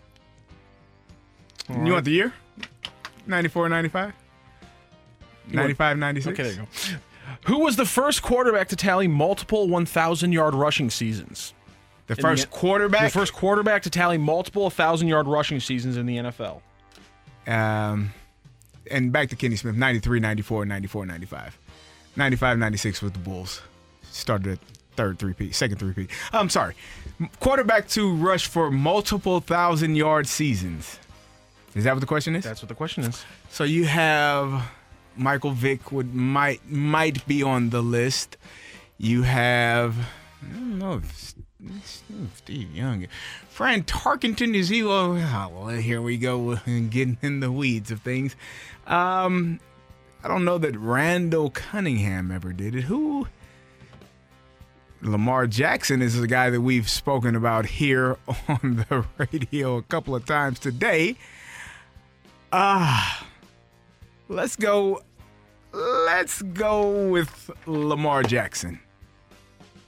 Connor McDavid is on pace for 156 points this season. That would be the first 150 plus point scorer in the NHL since the 95 96 season, when which skater tallied 161 points? Do you need the options for this one? Yeah, I, I feel confident, but go ahead and give me the options. All right. Yamir Jagr, Pat Mm. LaFontaine, or Mario Lemieux. Yarmir Jagr, Mario Lemieux, or Pat LaFontaine. I. Well, how many points was it? It was 161 points. This is a. Let's. Let's go with the Yarmir Jagr. All right, Kerry. Who was the first player in the NFL to sign a con- a reported contract of hundred million dollars? Are, are we? Are we Shut certain don't- this time? Yes, we are. Are Who we was the first player in the NFL to sign a Well, reported sure wish I had a year. of hundred million dollars? Hundred million dollar man. Oh my goodness. It's probably a quarterback. No. Um, what year will we be looking at? 2000? Oh, I have no idea whatsoever. So this is going to be a complete guess because I got hustled out of my second option uh, from week one, uh, from fight one. Ah, oof. I have no clue. $100 million quarterback. We need an answer. Let's We need an go- Answer, Kerry Davis. I want to say John Elway, but I feel like maybe Brett Favre. Eh, Let's go Favre. No, that's not correct. Probably not even close, but This was a close fight. Tony came in a little nervous, and then Kerry came in with his renegade bumping like it's 2005 all over again, or 2007 all over again, I should say. Indeed. Whew, this is a tough one. Can Kerry go on a winning streak here through Hump Day, or does Tony come in with a chance to make it through to the Hall of Fame without having to face Randy Karraker? It's a magical chance that Tony has in front of him. Did he secure it? Ring that bell. The winner and new champion of the fight, Average Joe Listener. The fight is driven by mobile on the run. Join the On the Run STL Wash Club for a limited time offer of $5 a month. Download the app today. Congratulations, Tony. You beat Kerry Davis. It was a tough fight today, but you got enough. You beat Kerry Davis four to three. And in fact, I, I only oh. I only usually do this for Randy. I don't know why. I need to do it for the, the listener as well. You got this as well, sir. Go crazy, folks! Go crazy! Because Tony hit the jack. Tony, you got all uh-huh. four right in this got win. three right. Congratulations. Heck yeah, thanks. There you go. Let's go through those Good job, answers. if you were listening to Tony, you know them all, but here we go. One of our favorites, Kenny the Jet Smith, one of the best shows on television with TNT. Which te- which team did he win two NBA titles with? Kerry gave you the years. It was, of course, the Houston Rockets. The first quarterback to tally multiple thousand yard rushing seasons, the only one to do it, is Lamar Jackson. Mm-hmm. Connor McDavid is on pace for 156 points this season. He would be the first 150 plus point scorer in the NHL since 95 96 when Mario Lemieux tallied 161 points. In that same season, Jaromir Jagr 149 points in that ah. same season. And the first player to ever sign a reported contract of $100 million it was 10 years, $100 million. Brett Favre signed oh. that on March. I pulled that out of thin air. Brett, Brett Favre Pat myself on the back Brett for that Favre one. signed that on March 1st, 2001. On March 8th, 2001, Drew Bledsoe broke that with a 10 year, $103 million Hmm. deal with the New England Patriots at the time. Obviously, uh, history would change the Patriots from there. But because of that Connor McDavid question, Tony beat you, which means, Tony, you're going to be back on the fight tomorrow with another shot to move on to a Hall of Fame round. Congratulations. Thank you so much for joining the fight in the show today. We'll talk to you tomorrow.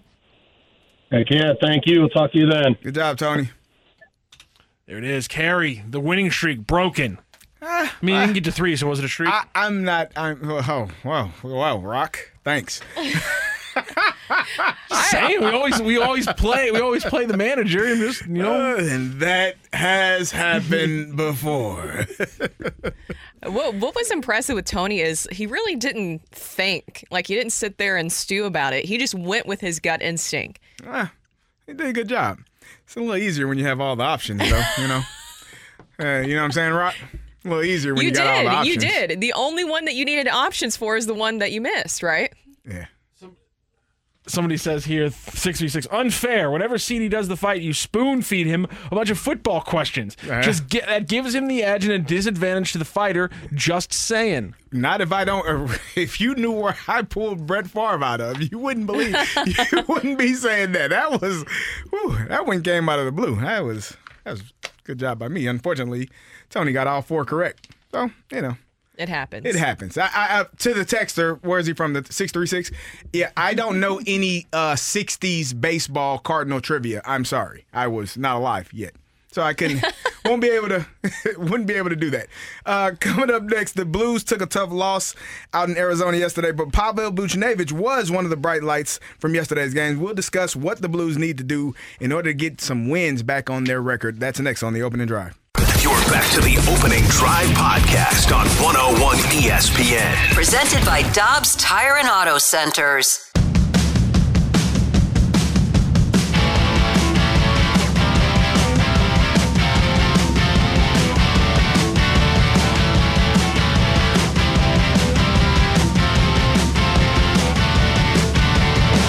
Soderstrom's going to shoot it. Wide of the net off a Coyotes face-off win. They go behind the net, send it around from Dia, and a puck cleared by the Blues ahead to Buchnevich. Breakaway, shoots, he scores! Cleared by the Arizona defense, but Robert Thomas gets it right back for the Blues. Stick handles in, curls it to the wall, hits the trailer. Down low, Buchnevich, what a play! Score! That was Chris Kerber last night here on ESPN, 101 ESPN. Two goals scored by Pavel Buchnevich, the only two goals scored in a 6 2 loss versus the Arizona Coyotes last night. And, Brooke, we were talking about this earlier. Um, they struggled mightily at times last night, not finding opportunities to get the puck in the net. Obviously, Pavel Buchnevich was able to, but all in all, six opportunities on the power play, zero goals. They changed up the units at, at one point where they brought in the second unit to start off a power play because it was just really, really tough for them to get things going, turning the puck over, uh, and not being really too aggressive in the in the offensive zone, allowing them to put pucks in the net.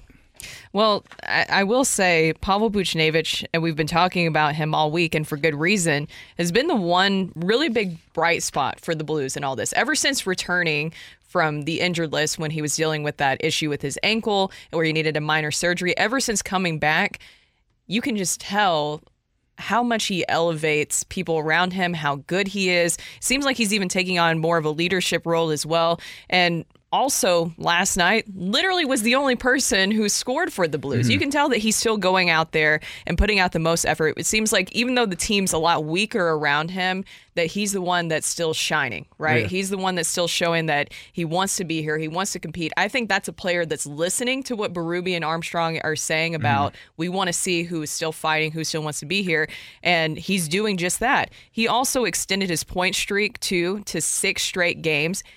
I mean, he's he's done fantastic so far, and he's hit the 20 goal mark. Yeah. They, they the Blues had a had a couple of chances last night. Uh, it was a two on zero break with Kyrou and Thomas, uh, where Kyrou fed it to Thomas and Thomas was unable to get it in. Kyrou had another opportunity where he split two defenders, got right to the net, uh, and just the puck was bouncing and, and slid off, and he was literally behind the net and had didn't have a good shot on didn't have a good chance to get a shot on goal. Um, Kyrou had another opportunity in the slot where he had a one timer and the defenseman blocked it. They were they were getting their shots. They had 42 of them, 42 uh, shots on goal, which is a lot of shots on goal. Uh, just not able to get the puck in the net. When I said they they had the opportunities, unfortunately, they have to figure out a way whether it's changing some things up on the power play unit. Uh, when you have that man advantage, they actually had a two man advantage, a five on three at one point, and were unable to score a goal. You got to figure out what's causing that. I, I think it's just not.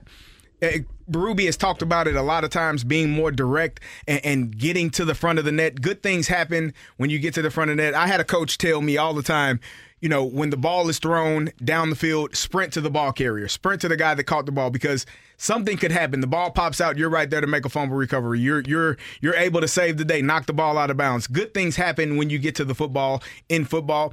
Good things happen when you get to the front of the net in hockey and there are rebound opportunities that you could put the puck back in. I think they need more of that as opposed to playing on the perimeter uh, oftentimes when they're on the power play. It, it's just really confusing to see how much special teams has changed after that being like their bread and butter last season, a reason that they won a lot of games for it to drop off so much. I do think that losing David Perron has a lot to do with that because I mean he had a wicked one timer that I that was obviously really hard to stop because we saw how much it benefited them. And it seems like there hasn't been anybody who's taken over that role. I know that they've had moments where they've tried to, you know, slot Jordan Kyrou in that same position to see if he could do that because he also has a quick release. But I think it's going to just take hopefully a little bit more time to figure that out. And if we're looking ahead to next season, next season starting now, I would like to see them figure it out by the end of the season of what's what's working and what's not working with these power play units because you can't have this continue on. You can't have that big of a drop off from one season to the next. Also, we have to mention Jakob Vrana. We're gonna Mhm. call him Jakob. We're not calling him call him Jacob, Jacob? here No, on no, one on one Jakub. ESPN. Jakub. Jakub. Okay, I'm get, I'm still working on it because we just figured that out yesterday. I think we thought it was Jakob Yep. at first, and then because he's Czech, and then we heard him say it's Jakub. We are not calling him Jacob here on No. one on one ESPN. We're going to give you your birth name and we're going to say it. We're going to work on it. It's going to take a minute, but we're going to get it right. He also made his first appearance as a Blue last night. It seems like Bernie Federko and the Blues were pleased with his performance. There's times we saw his speed. He had a nice breakaway chance there. So it will be interesting to see how he fits in this as well, and also possibly with special teams, as you mentioned. Well, I, I you know, Brooke, I'm I'm fine with you know whatever he brings offensively. I, there was a play, uh, the goal scored by by Clayton Heller, uh, where Clayton Keller, excuse me, where they um they there were three Blues forwards. He, they basically the Coyotes took it from behind their own net, were able to go 200 feet, score a goal, and you you see the play when you cut it off at the end. There are three forwards behind Keller as he puts the puck in the net. I need guys that are going to be able to hustle back on both ends and and not saying that, you know, one play does not define, you know, who you are or what you are, but when it's multiple plays, when it's happening to multiple players, we talk a lot about this team giving up 5 6 goals a game. How many games they've done it this year? It's a ton. And it most of those goals are are because of lack of defense from the forwards, not getting back and back checking, not getting back and hustling and putting a body on someone. So if they want to be successful, if Vrana is going to come here and have success, if Kasperi Kapanen is going to come here and have success, I think it's going to start on that end, making sure they're more physical, more present than what the Blues have been this this entire season from the forward position. Unless Vrana plans on making a couple of changes, I can tell you right now, from what I've seen, he is not not much of a defensive minded guy. so, Yeah. so you're going to add that along with Jordan Kyrou, and maybe that's not his role. Is we're looking to create this new identity with the Blues, but he's definitely not going to be that physical guy, that physical presence as well. So it, it's interesting to see how this is all playing out. Also, we asked Bernie Federko, mm-hmm. NHL Hall of Famer, because we see your text mess, your text coming in. I also see it all over social media. Are the Blues purposely tanking? Are they trying to lose hard for Bedard? He said no, that they're Yeah. not doing that. And you said that as well from a player perspective. It's hard. I don't know how you would convince a bunch of players to say, go out and just not do You, you would your job. you would Exactly. It's too much involved in it to, to lose games. It's too much on the line for you personally to lose games. Curbs and Joey had had thoughts after that Keller goal last night. That picture says it all. There's four Blues bodies around Clayton Keller. Look at that shot. Three forwards, and all of them are gliding back. Not one is striding. There's four bodies around Keller, and no one grabs a stick. I mean, they're all, again, they're there, but they're not there. It has been the consistent problem all season long for this team. They are there, but just not there. And maybe they just thought, you know, he's a St. Louisan. He just needs it. No, I'm kidding. Of course not. Uh, but yeah, that was Clayton Keller's 26th goal of the season too. And there was times, especially when you look at it being broken down, where it's like, what are you guys doing? You guys are just watching this happen, essentially, just skating alongside him. You're not getting to the net quick enough to defend it. Yeah, I, I don't know where what has to take place in order for them to decide that this is the the route we want to play. This is the effort and energy we want to play with.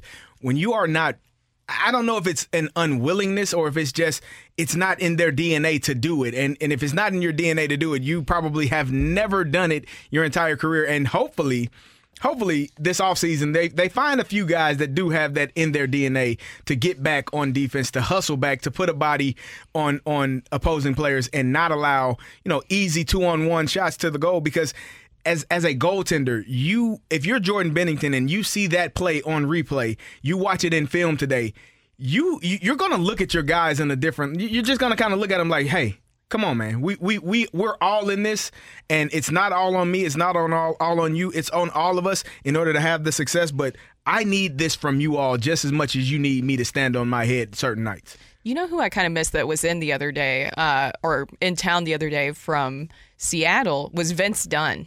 Missing Hmm. his physicality, especially defensively, how he just goes after guys. Of course, you don't like see it because he was obviously going after his former teammates, but still, just see, seeing how physical he is, you're like, man, you missed that. And he was a part of that 2019 team. Obviously, he was injured, but remember, he even was so badly injured, he still played through it. I feel like you need a guy like that again, a guy who's willing to go through all that and show that he wants to be out there, bring that physicality. Even in Oskar Sundqvist, you miss that as well, his Mhm. physical presence.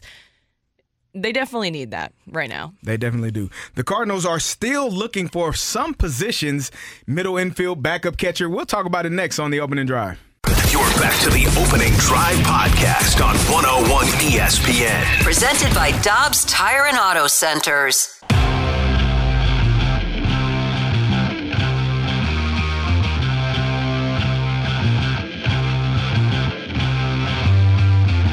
When you're looking at Gorman, this is again a bat that last year the Cardinals wanted in the lineup almost every day. When they called him up, they didn't call Gorman up to be an off the bench platoon guy. They called him up to make an impact. That's what you're seeing from second base. He could be the everyday second, starting second baseman. It will depend on the spring of Paul DeJong as well. Brendan Donovan looks like he'll be the odd man out at second base if that does happen. But the good news for Brendan Donovan is he can play like I don't know six other positions That was Katie Woo, Cardinals writer for The Athletic, joining BK and Ferrario on Tuesday, talking about the second base position. And uh, and they were what's going to take place. And, and she thinks that maybe Brendan Donovan may be the odd man out. And she brought up Paul DeJong as well, potentially, depending on how well he performs. If he starts to find his stroke, if he's able to, you know, hit the ball a little bit better than he has in the past few years, maybe there's an opportunity opportunity there for him as well. You see, I see short is Tommy Edman's position Mhm. through and through. And then it, I feel like with Brendan Donovan and Nolan Gorman, it's still just going to be kind of, they're going to rotate. It's going to depend on who they're facing. Nolan Gorman has definitely improved in areas that you wanted him to pro- improve in. Mhm. Offensively, he's been doing great. Also, as I mentioned earlier, he hit a home run off a left-handed hitcher, a pitcher. That's big because last year all of his home runs came off of righties. And they wanted to make sure he could do that this season. Yeah. He is doing that this season. And Gorman has been very consistent. He's six for 17 with two home runs and five RBI this season. His batting average is now up to 353. We know that they want a better lineup this year, a lineup that can offensively withstand this schedule as well, especially here early on. If one guy's not completely running away with it, say that Donovan's not running away with it, why not give guys some extra rest days and have them kind of rotate in and out of that second base spot? Do you see a scenario because she brought up the name Paul DeJong? Obviously, that's a name that makes Cardinal fans' ears perk up whenever they hear it. Do you think that there is a scenario where Paul DeJong could hit his way into being one of those middle infielders? I'm waiting for it. That's that's the that's the biggest thing, Now, right? why are you waiting for it? Because it's fun to see the collective roof pop No, off I, I'm just saying. I'm heads, saying quite literally. I am literally waiting for him to hit his way in this conversation. When he does enough, Tommy Edman, that's that's his job. Yeah. Also, Brendan Donovan, as she mentioned there, can play literally every position, Yeah. and he seems to thrive in it. So I almost would put him in more than Paul DeJong. Paul DeJong has to assert himself more into the conversation. They're giving him another chance. This is what like chance number three, four, or five. We'll see what he does with it. But as of right now, that's Tommy Edman, Brendan Donovan with a chance there. Donovan also rotating in and out of that second base spot with Nolan Gorman. I think the fact that that Gorman brings that pop is what the Cardinals are going to, you know, be more excited about. Randy and I have talked about it a lot though, is making sure that he is able to play the position soundly and to the level that you would get from Brendan Donovan if he's in there every single day. And it's just kind of going to be a, a decision that you have to make. Am I going, am I more moved by the offensive prowess of, of what Gorman brings or what the defensive liability that he could be in comparison to what Brendan Donovan is? I, I think that's going to be the main factor. And if if Tyler, if Nolan Gorman can play to the level defensively, then I don't think that there's a question there to be asked. But if there are any errors in the field or, or mishaps, mistakes, things that are not taking place uh, that you normally need for a team, for pitchers that are ground ball pitchers, it's going to be a little bit of a struggle to decide to have him in there every single day. Knowing that you have someone sitting on the bench who actually has a gold glove playing a multitude of positions on the infield. As I mentioned, the Gold Glove doesn't really seem to mean that much sometimes Which for the is crazy to me. That, it doesn't that- matter That is much. crazy to me because if I'm looking at a, a player that is a Gold Glove winner, and again, it's a utility Gold Glove, which means he's able to play multiple positions, but the fact that he won it sh- tells me that he is an elite defender, and and. You know, if you have a staff that is going to be pitching to ground balls and, and having a lot of ground balls, you want a gold glove winner in there to prevent mishaps from taking place.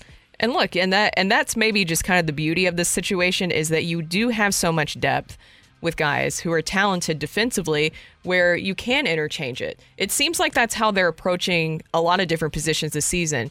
We haven't even gone into it. That might be saved for a topic for tomorrow, but there also is still a a competition amongst the catchers Yep. too.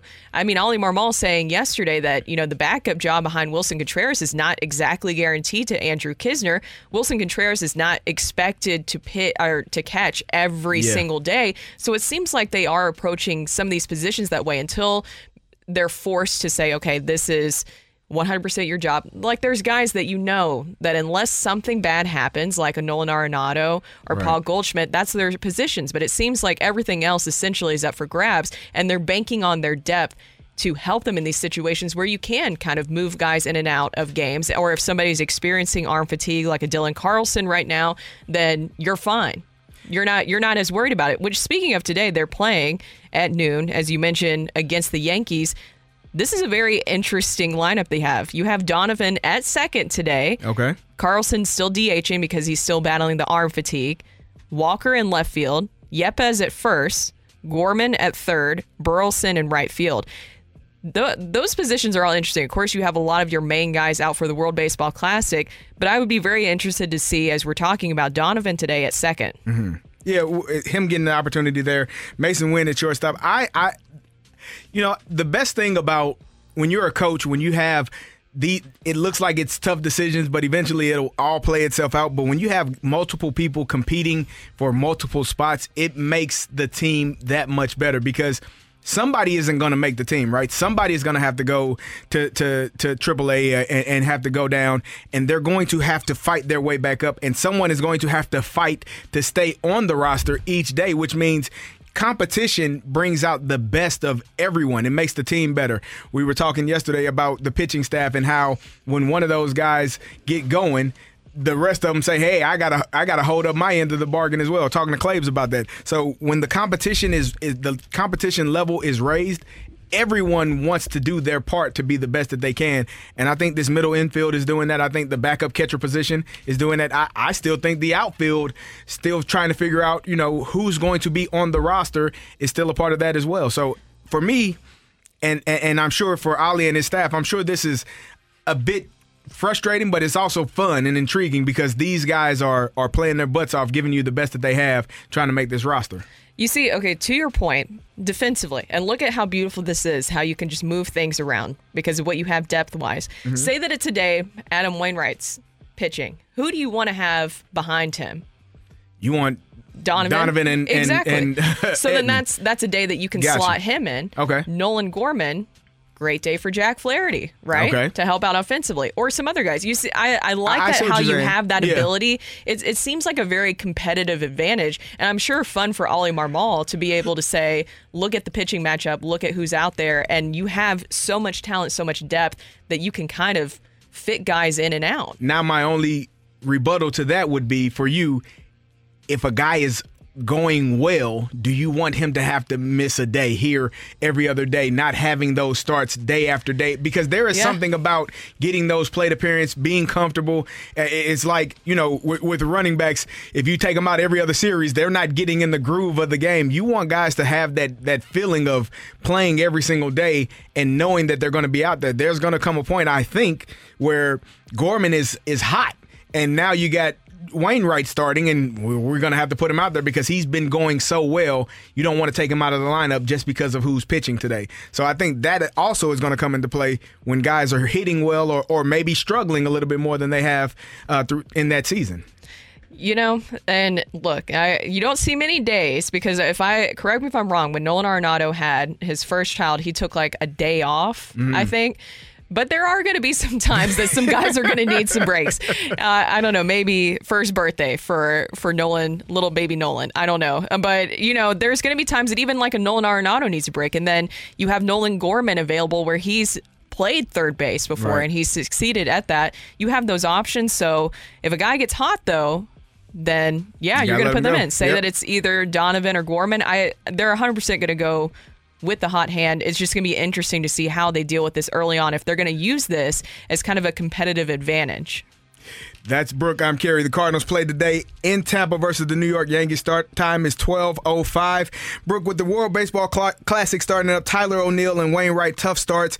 The Edman and Newt, how much fun they're having. Which Cardinal storylines are you most excited to watch and pay attention to over the next couple of weeks? We'll talk about that next on the opening drive. You're back to the opening drive podcast on 101 ESPN. Presented by Dobbs Tire and Auto Centers.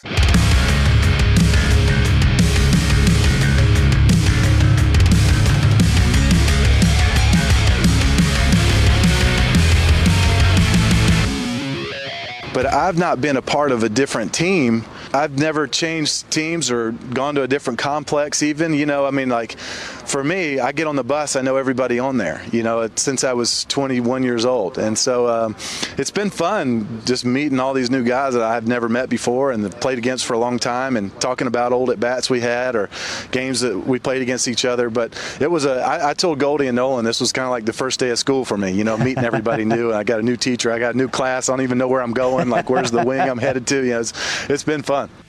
That's Adam Wainwright talking about his World Baseball Classic experience. And Brooke, I'm sure that you know for these guys to have an opportunity to represent your country is an awesome feeling. Uh, as Waino said, to be able to go up and talk to guys that he's competed against for so many years and have those moments talking about at bats. Do you remember when I struck you out? No, remember I hit it out on you in this moment. Those are memories that you normally don't get to share with opponents, and to have those times right now, I'm sure for all of these Cardinals that are are uh, in the World Baseball Classic is a special moment for them.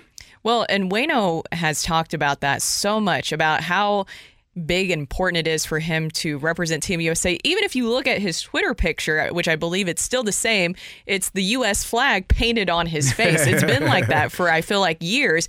You can tell how much pride that he has in this. Also, just talking about with Nolan Arenado, he gets to play with Nolan Ar- Arenado, Paul Goldschmidt, the Cardinals representation on Team USA as well. And as I mentioned, this means so much to him because before he said, and he said this many times, he's never fully gotten over getting cut from that 2003 Olympic qualifying team for the 2004 Olympics. This is what he had to say about that.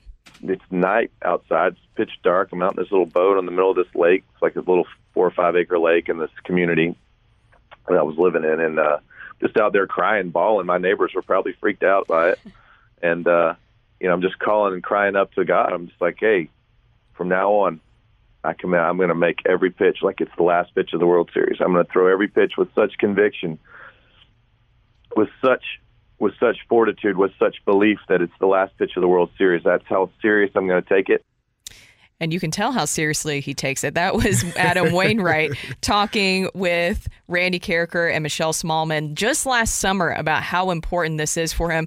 Just that's what you love about Adam Wainwright, right? Mm-hmm. Because he it feels like he just breaks that fourth wall and lets you in, lets you know his actual true feelings and passions, and you can feel that passion of how much he wants to represent Team USA, but also how much he cares about this and his performance out in the field. Yeah, I mean, th- there is something to be said about, like I said, representing your country. You see it in basketball when, when the NBA players get to go over and how important it is to to put that medal on uh, when they win the championship or if they, they don't finish it in the right in the way that they would like to. But to be a part of representing your country is is an awesome feeling and it's a special thing for the for all of these guys, not just for you know the Cardinals that are representing USA, but you talk about Newt, you talk about uh, you talked about Tyler O'Neill representing Canada. They'll- all of these guys are going to have an experience and have moments with teammates on their on their respective teams where they come back to the Cardinals and say, "Man, Newt is going to be talking about his time with with Shohei Ohtani, and man, he he."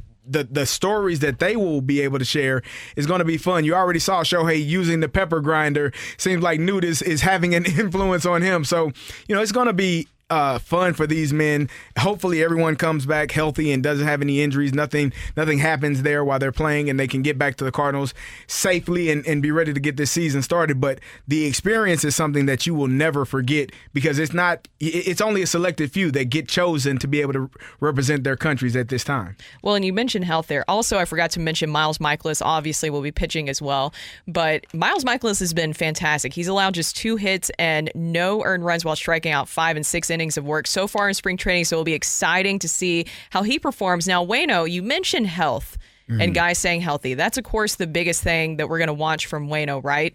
Once we see him in the Yeah. start against Great Britain, which, by the way, is on Saturday at 8 p.m. I think we're all going to stay up late for that one. But it'll be interesting to see what happens with him because, as we know, he's been dealing with back spasms, which has kind of left him with some stiffness, stiffness, which has played a significant role, I would say, in him allowing eight hits and four earned runs in five innings of work this spring. He's had a little bit of a break now going into that game one start. And even Oli Marmol revealed that they've known for a while that he will be getting that game one for Team USA. So they kind of plan things around that. So maybe a little bit of break will benefit him and hopefully things will go well for him and he won't have that issue that he was dealing with early on in spring training. Yeah, I- the Fast Lane had Matt Holliday on uh, last week, and he was talking about if there is something nagging or something that is, you know, not right.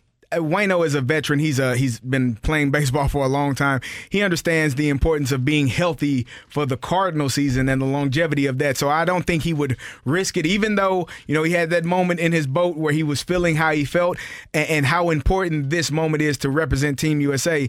I think he still understands that playing for the Cardinals is is his main job and his main focus. So hopefully nothing does come up, but if it does, I'm sure he'll take the right steps to the right precautions to make sure that he's ready to go. And you mentioned earlier Shohei Ohtani, and we talked about this yesterday. Lars Nootbaar is doing the best job, I feel like, of recruiting Shohei Ohtani. That's why we love. That's Maybe why we he love can Newt. convince him to take a discount too, because we know that he's going to cost a lot of money. But Shohei Ohtani and Lars Nootbaar, their friendship they created is great. And Lars revealed that what happened with the pep, the pepper grinder you mentioned Yeah. with Sho- Shohei is obviously there's a language barrier. For those Mhm. that you that don't know, Lars Nootbaar doesn't speak Japanese fluently, Mhm. and so there's a little bit of a language barrier. So basically, Shohei said through a translator. You figure out the celebration first, and I will follow. Okay. And so Lars Nootbaar was able to get that done, and then he got Shohei to participate with the pepper grinder. I just having seeing so much pride with Lars Nootbaar and Tommy Edman, both of their mothers. Well, Tommy Edman's from Korea, and then Lars Nootbaar is from Japan. But they said that they were playing for their mothers That's because of the. Japanese heritage. They're the both of them are the first to ever be on Team Korea and Team Japan that weren't born in those countries. That's amazing. That is. It truly is. And I'm trying to get my hands on a Lars Nootbaar Japan jersey because for those who don't know, I, I do come from Japanese ancestry. Mm. So I even have a lot of pride personally for Well, Lars Nootbaar gotta- making gotta, that roster. We got to make a phone call to, to someone to see if, if Newt can bring you one back. Maybe he'll bring one a signed one back for you. Yeah, because I tried to go on the Team Japan website. First of all, I can't read Japanese well, so that doesn't help me out. Um, and everything was sold out, so I, at least I could figure that out. But everything Yeah. was sold out on their website. So Indeed. still exciting to see so many Cardinals players representing their countries, and obviously Team USA is stacked, especially when you have those Cardinals in there. It, it definitely is. That's Brooke. I'm Kerry. Coming up next, we got a new segment called "Let Me Clear My Throat." We'll talk about it next on the opening drive. You're back to the opening drive podcast on 101 ESPN. Presented by Dobbs Tire and Auto Centers.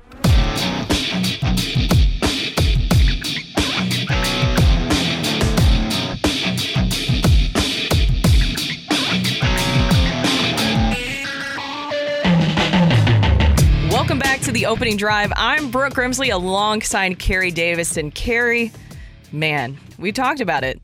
This NFL franchise tag fallout has been really interesting, especially when we're talking about Lamar Jackson. It seems really weird that so many teams are making it clear that they will not participate in the Lamar Jackson sweepstakes. Kerry, is it because he's representing himself and and wants a fully guaranteed deal? We need to get this perspective from you, and you need to get it off your chest, right? Yeah, I do because I, I feel as though there.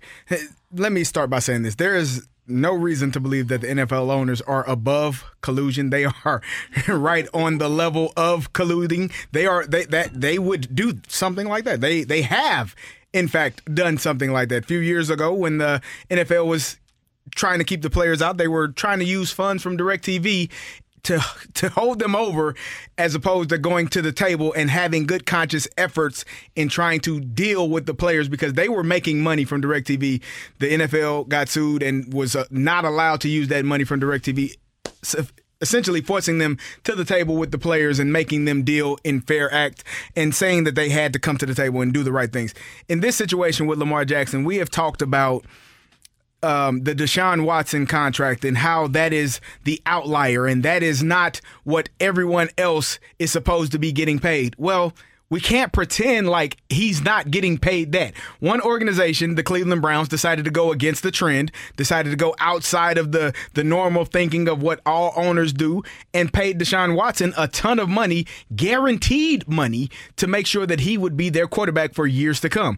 What we can't do is pretend like that contract does not exist in this moment. And so here you have a Lamar Jackson. We talked about it earlier. When you hit the free agent market, that is the time for you to get paid. In the NFL, you pray and hope that you can make it to that first free agent period where you can get paid. And if you make it to a second one, you're you're you're you're good to go. But this is his first time, speaking of Lamar Jackson, where he's has the opportunity to get paid. And he wants to be paid as as though he's the best player on the market. And so now you have multiple owners, have multiple teams reportedly have come out and said, "Yeah, we're not interested. We're not in the, the Dolphins, the Falcons. You got teams that don't have quarterbacks or quarterbacks with head injuries saying we're not interested in one of the elite players in this game has ever seen, an MVP winner, a guy that is 45 and 16 in his starts in his in his 5-year career and people will say, well, he's been injured. Oh, we don't want to pay him the guaranteed money because he's injured. Well, guess what? He doesn't want to play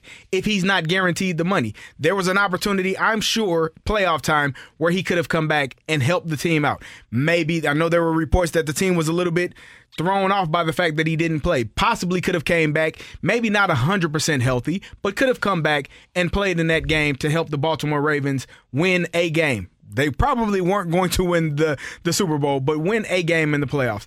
Well, I, I, I will show you one Robert Griffin III, who did that for his organization, and his knee was never the same. You know who was teammates with Robert Griffin III? Lamar Jackson. So I guarantee they have had conversations about what took place in Robert in RG3's career and what could potentially take place in Lamar Jackson's career. Why would I go out there and risk myself, my body, if you aren't willing to put what I deserve on the line for me? And so now you're looking at a player that, oh, he's selfish. He's this, he's that. He's not selfish. He's intelligent. He knows what the market is. He does not care that other teams don't believe that that's what the market is. This is the number that we have. It's in ink, it's not in pencil. You cannot erase it. It's in ink, it's written down. This is the number Deshaun Watson. You can pay him two thirty four point zero zero zero zero one, and he would probably be happy with one extra dollar. It wouldn't matter, or ten extra dollars. I don't know how many zeros I put there. Either way, the fact that he wants more than what Deshaun Watson got does not make him a selfish person. He is setting the market for the rest of the quarterbacks that come after him. And the NFLPA should be looking heavily into making sure that owners are not colluding, coming to a, an agreement after the Browns decided to pay Deshaun Watson and saying, we aren't going that far anymore. The rest of us are here, they are there, and we are going to pretend like that contract does not exist. You see, that was something that was interesting to me, especially moving here to St. Louis and seeing how everything panned out with Stan Kroenke and how the NFL handled that situation, where I was like, wait a minute, you do start to see that there is a lot more going on behind the scenes of these NFL owners watching out for each other. And I think a lot of people look at Roger Goodell like, well, why don't you do something? Roger Goodell's not there to actually delegate things. No, he's That's there to the get problem. paid. He's paid by the owners. Yeah. Why would he do anything? That's the problem that it seems like with the NFL, especially on the owner side, is that there's not a checks and balances system in order to hold them accountable when they do do things like this, right? right. And that's that's what I'm thinking. So my que- my next question to you would be, What do you think is the best case and worst case scenario for Lamar Jackson in this situation? I, I think the worst case scenario for Lamar is that no one offers him anything and he stays with this non exclusive franchise tag and he has to either decide to play for 32 million guaranteed or sit out and wait for a fully guaranteed contract over the next four, five, six years that is what he desires. I think the best case scenario is somebody offers him the money that he deserves, the 230 plus million dollars, 235, whatever that number is, fully guaranteed, and he says, I'll take it. And then the Baltimore Ravens say, You got him and and now that team would have to give up a couple of draft picks, but that would be the best case scenario for him because I don't think him going back if the number if if let's say the I don't know I know the Atlanta Falcons said they weren't interested, but let's just say the Atlanta Falcons decide to say we'll give him 235 million and the Baltimore Ravens say okay, we'll match it. Him going back to Baltimore after that takes place, I don't. you don't want him back in that building if you have to pay 235 million and you didn't want to, because now he the power has shifted from you to him. You're paying me what I want. You don't want me here, and now I have all of the leverage. So I don't think that that would be good for the Baltimore Ravens. So, best case scenario for all parties involved some team offers him a contract that he is willing to sign, and the Baltimore Ravens don't match it, and he's able to move on and not have any dealings with the Baltimore Ravens anymore.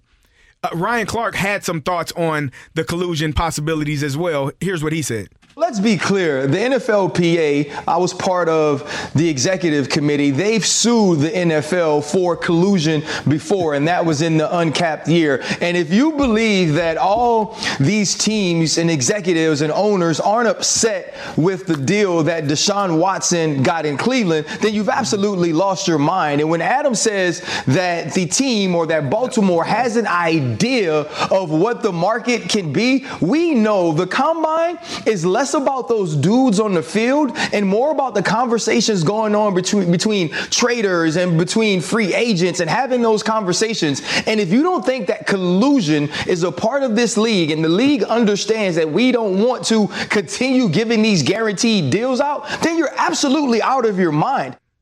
Exactly. I mean, you, these guys, and by guys, I mean these billionaire owners are I'm sure at some point, whether it's, I don't think it's a covert meeting where they're all meeting in a space underground and having, you know, uh, these dark windows and nobody's there to, to, to watch them come in and go, go out. But I do believe that somehow, some way, communication is passed along to one another saying, hey, we're good on not paying this amount of money, right? Yep, I'm good. You good? I'm good. Okay, cool and they decide in that fashion where they are not going to pay what the Cleveland Browns paid for a quarterback. It's just not something that they are willing to do, even though Cleveland Brown, the Cleveland Browns set the the precedent by paying Deshaun Watson that much. Yeah, it, you can you can really tell that right now too. Is it's it's just interesting to watch, and you hope the best for Lamar Jackson, but it seems like he has a tough battle ahead. That's Brooke. I'm Kerry. Rock, what you got for us?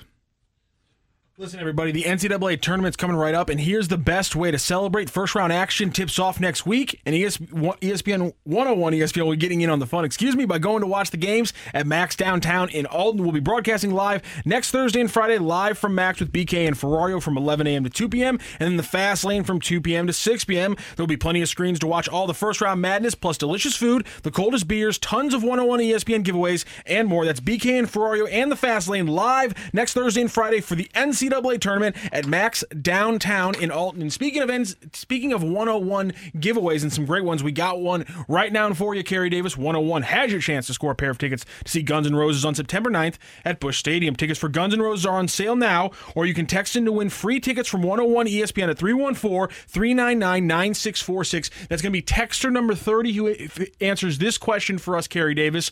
Ja Morant's in a little bit of hot water right now, so let's get a little trivia out right now. This is a little this is a tough one for him. What college did Ja Morant play basketball for? What college did Ja Morant play basketball for? Texter number 30 is going to win two, is going to win tickets to Guns N' Roses. And again, you can find all the ticket info and a bonus chance to register to win tickets for Guns N' Roses live at Busch Stadium right now on your 101 ESPN mobile app or at 101ESPN.com. Or you can text right now to 314 399 9646 with the answers. Texture number 30. What college did Ja Morant play his basketball at? And quarterback for the Arizona Cardinals is a pretty small guy, right? He's diminutive. I'd call him diminutive. okay. In, in, in a league where a lot of people are like 6'2", 6'3", the quarterback for the Arizona Cardinals diminutive. is is or 5'10", however call, okay. tall he just, is. Just making sure. The quarterback for the Arizona Cardinals. Why you why are you bringing this up right now? You'll figure it out. Coming up next, we got a little bit of rock and roll. You're back to the opening drive podcast on 101 ESPN. Presented by Dobbs Tire and Auto Centers.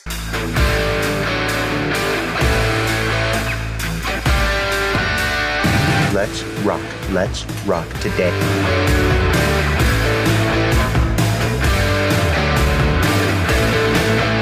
Welcome back to the opening drive. It's time for a little rock and roll. Rock, what you got for us? Well, Kerry, with what's going on right now with Ja Morant, uh, you have to think about what went down uh, 13 years ago with Gilbert Arenas and Javaris Crittenton with the Washington Wizards. And so, who else to respond to what's going on right now or talk about these situations than Gilbert Arenas? So, there was a report yesterday from NBA reporter Marc Stein that should the NBA, which is now doing an investigation on whether on how Ja got a gun to the club, because if you have a gun on team premises, which is the private flight to mm-hmm. away games, that counts. Yep. There is not now. Marc Stein has now corrected his tweet. And he said there is not an official 50 game suspension for the NBA for this kind of infraction, but that's the benchmark they've used because that's what they used for Gilbert Arenas. So Gilbert Arenas was doing his podcast and he came out and told the behind the doors story of what actually happened when he got suspended those 50 games back in 2010. So, uh, therefore, um, the real story is I got bullied into 50 games. So, again, on record, I've never been suspended for guns in a locker room because they couldn't prove that those were my actual guns. What I got suspended for was detrimental to the team because when the media was attacking me, like Ja, I was reacting emotionally. So they decided to say, well, you're going to take it. You're not going to go to the Players Association and fight this. who, when you say they, who is they? Oh, uh, it was uh, David Stern and the, the new guy now, Adam Silver. Okay. So at that time, you know, I just lost my Adidas deal. And then he's saying, I'm going to take your contract if you try to fight this. I mean, uh, you know, that's a decision I had to make. And it was like, well, sit there and make a decision. So I'm sitting here looking with Javaris, and we're sitting there like, uh, I mean, you, you don't really have a contract to, to, worry about. You? So, you know, I'm like, all right. I, I, I mean, who am I? Am I going to fight the commissioner of the NBA at this point? You know, so I took the 50 games and shut up. That was that was Gilbert Arenas on his podcast with Josiah Johnson. Interesting insight into a story that honestly has fascinated me ever since I became an NBA fan, but also I think it gives you the insight into how maybe the NBA might be handling this Ja Morant situation, which is they're not going to let this one slip by. When the NBA was getting criticized for the Gilbert Arenas and, and they were trying to avoid the situation, they came down hard. You heard that David Stern was not messing around. No. And I don't think Adam Silver or the, or the Grizzlies are going to mess around here. An in- indefinite suspension is one thing, but an actual numbered suspension from the NBA, that's where the heft, that's where the actual hammer dropping comes. Yeah, and if, if you're Jar, for those that don't know, Jarvis Crittenton and, and Gilbert Arenas both brought guns into the locker room yes. uh, because they were having a gambling debt issue that was not being paid, and so they ended Oh. up getting suspended. So that's what Gilbert Arenas is referring to. In Ja's situation, obviously he wasn't threatening anyone with a weapon, but he did have one in Memphis, and I mean in in wherever they were. I think they were in Denver at the time playing a road game in the club. And so if you're a player, obviously you're not supposed to bring weapons on the premises, not into the parking lot, not into the facility, not on the team plane, not into the locker room. All of these things are things that you are not supposed to do, which obviously Mr. Ja Morant did not take take into account when he showed his gun in that video. And it's unfortunate because, you know, you got a lot of guys around you that are um, doing different things and not taking care of their business, and you are one of them. You're just allowed yourself to go in a way that has put you in, in a position where you could lose a lot of money and a lot of opportunities going forward because of some poor decisions. Well, I thought it was interesting. They didn't really lay out expectations of what they want him to do during this time, right? Too. Are they just waiting for the investigation to wrap up, or are they saying, okay, we want you to, you know, do some community work or anything like that, or is it just two day suspension, indefinite suspension, and Yeah. we'll see you back Right later? now, right now it's an indefinite suspension, and they're trying to, I guess, do their investigation on where whether the gun was his, um, whether or not he brought it on the team plane and Oh. brought it to uh, Denver with him. Because if it came with him, that means it came on the team plane, which is obviously is against the rules. And if you are Ja Morant, you should take heed to what Cris Carter said and Get you a fall guy. you got to get you a fall guy. One of them guys that are with you every single day. Hey, that's my gun. That's mine. He didn't bring that with him on the plane. I brought it here. Yeah, it's his, but I took it from his house and I brought it to Denver. You better get you a. A lot of people gave Cris Carter some crap for saying that, but when these guys are hanging around you and being around you, now here's the problem: if some of those guys are convicted felons, then they can't really be a fall guy. I don't know what their situation is, but uh, you got to have somebody that is going to say, hey, that was his, that wasn't his, that was mine. Or Ja is going to potentially be looking at losing a lot of money going forward. So where is the gun now? I guess that's I, the am question. sure I have no clue. I don't know where the gun is. I don't know whose gun it was. I don't know what the the process is for the investigation. But it was just a really poor decision by Ja Morant. Um, and you know, I, I said this last week. When you have alcohol involved, you tend to make poor decisions. Yeah. You know, late at night, strip club, alcohol, guns. You you hit the you hit the nail on the head with all of the things you should not do in that environment and Ja is doing it and not only doing it but showing everyone what he's doing via Instagram live or or IG reels whatever that is. It's just it's unfortunate for for this young man who made a terrible decision. Hopefully he learns from it and and you know does things the right way when he does return Well, I hope so. And, and that's the biggest thing, too. I mean, obviously, the issues you pointed out is the fact that he boldly put it on his Instagram Live. You have so many young fans looking up to you. And is that the best look? That's what, and, and look, some people say, I don't want to be exactly a role model or something like that, but you're kind of thrust into that position. He's a player that a lot of people love watching, especially in Memphis. I mean, the community loves him. They love what he's done to help the Grizzlies and Right. bring more positive attention, but this is not the right type of attention that you Not should be bringing. This is the negative attention. You've been doing a lot of positive stuff on the court. Let's keep it that way. Yeah, and the fact that there were multiple situations that have taken place over the last month Yeah. with him, teammates, uh, I'm sorry, friends that were alleged doing things against the Indiana, Indiana rid of those staff. friends. Him having a, assaulted a uh, 17-year-old. 17 year old kid at his house playing basketball and decides to show the kid that he's got a gun and, you know, assaulted him allegedly. There are a lot of things in question right now, and Ja is going through it. Um, hopefully, he comes out of it and has no issues going forward. Thank you today, Brooke. You have been awesome. And I'm going to be back here again you tomorrow. will be back again tomorrow and again and again and again, and again. over and over. That's the Marshawn Lynch. Rock, what you got? You got anything? No, my my pleasure, Kerry. Thank you, sir. Great talking to you all. We will see you all tomorrow. Up next is a balloon party with T Mac and Ajax. That's next on 101 ESPN.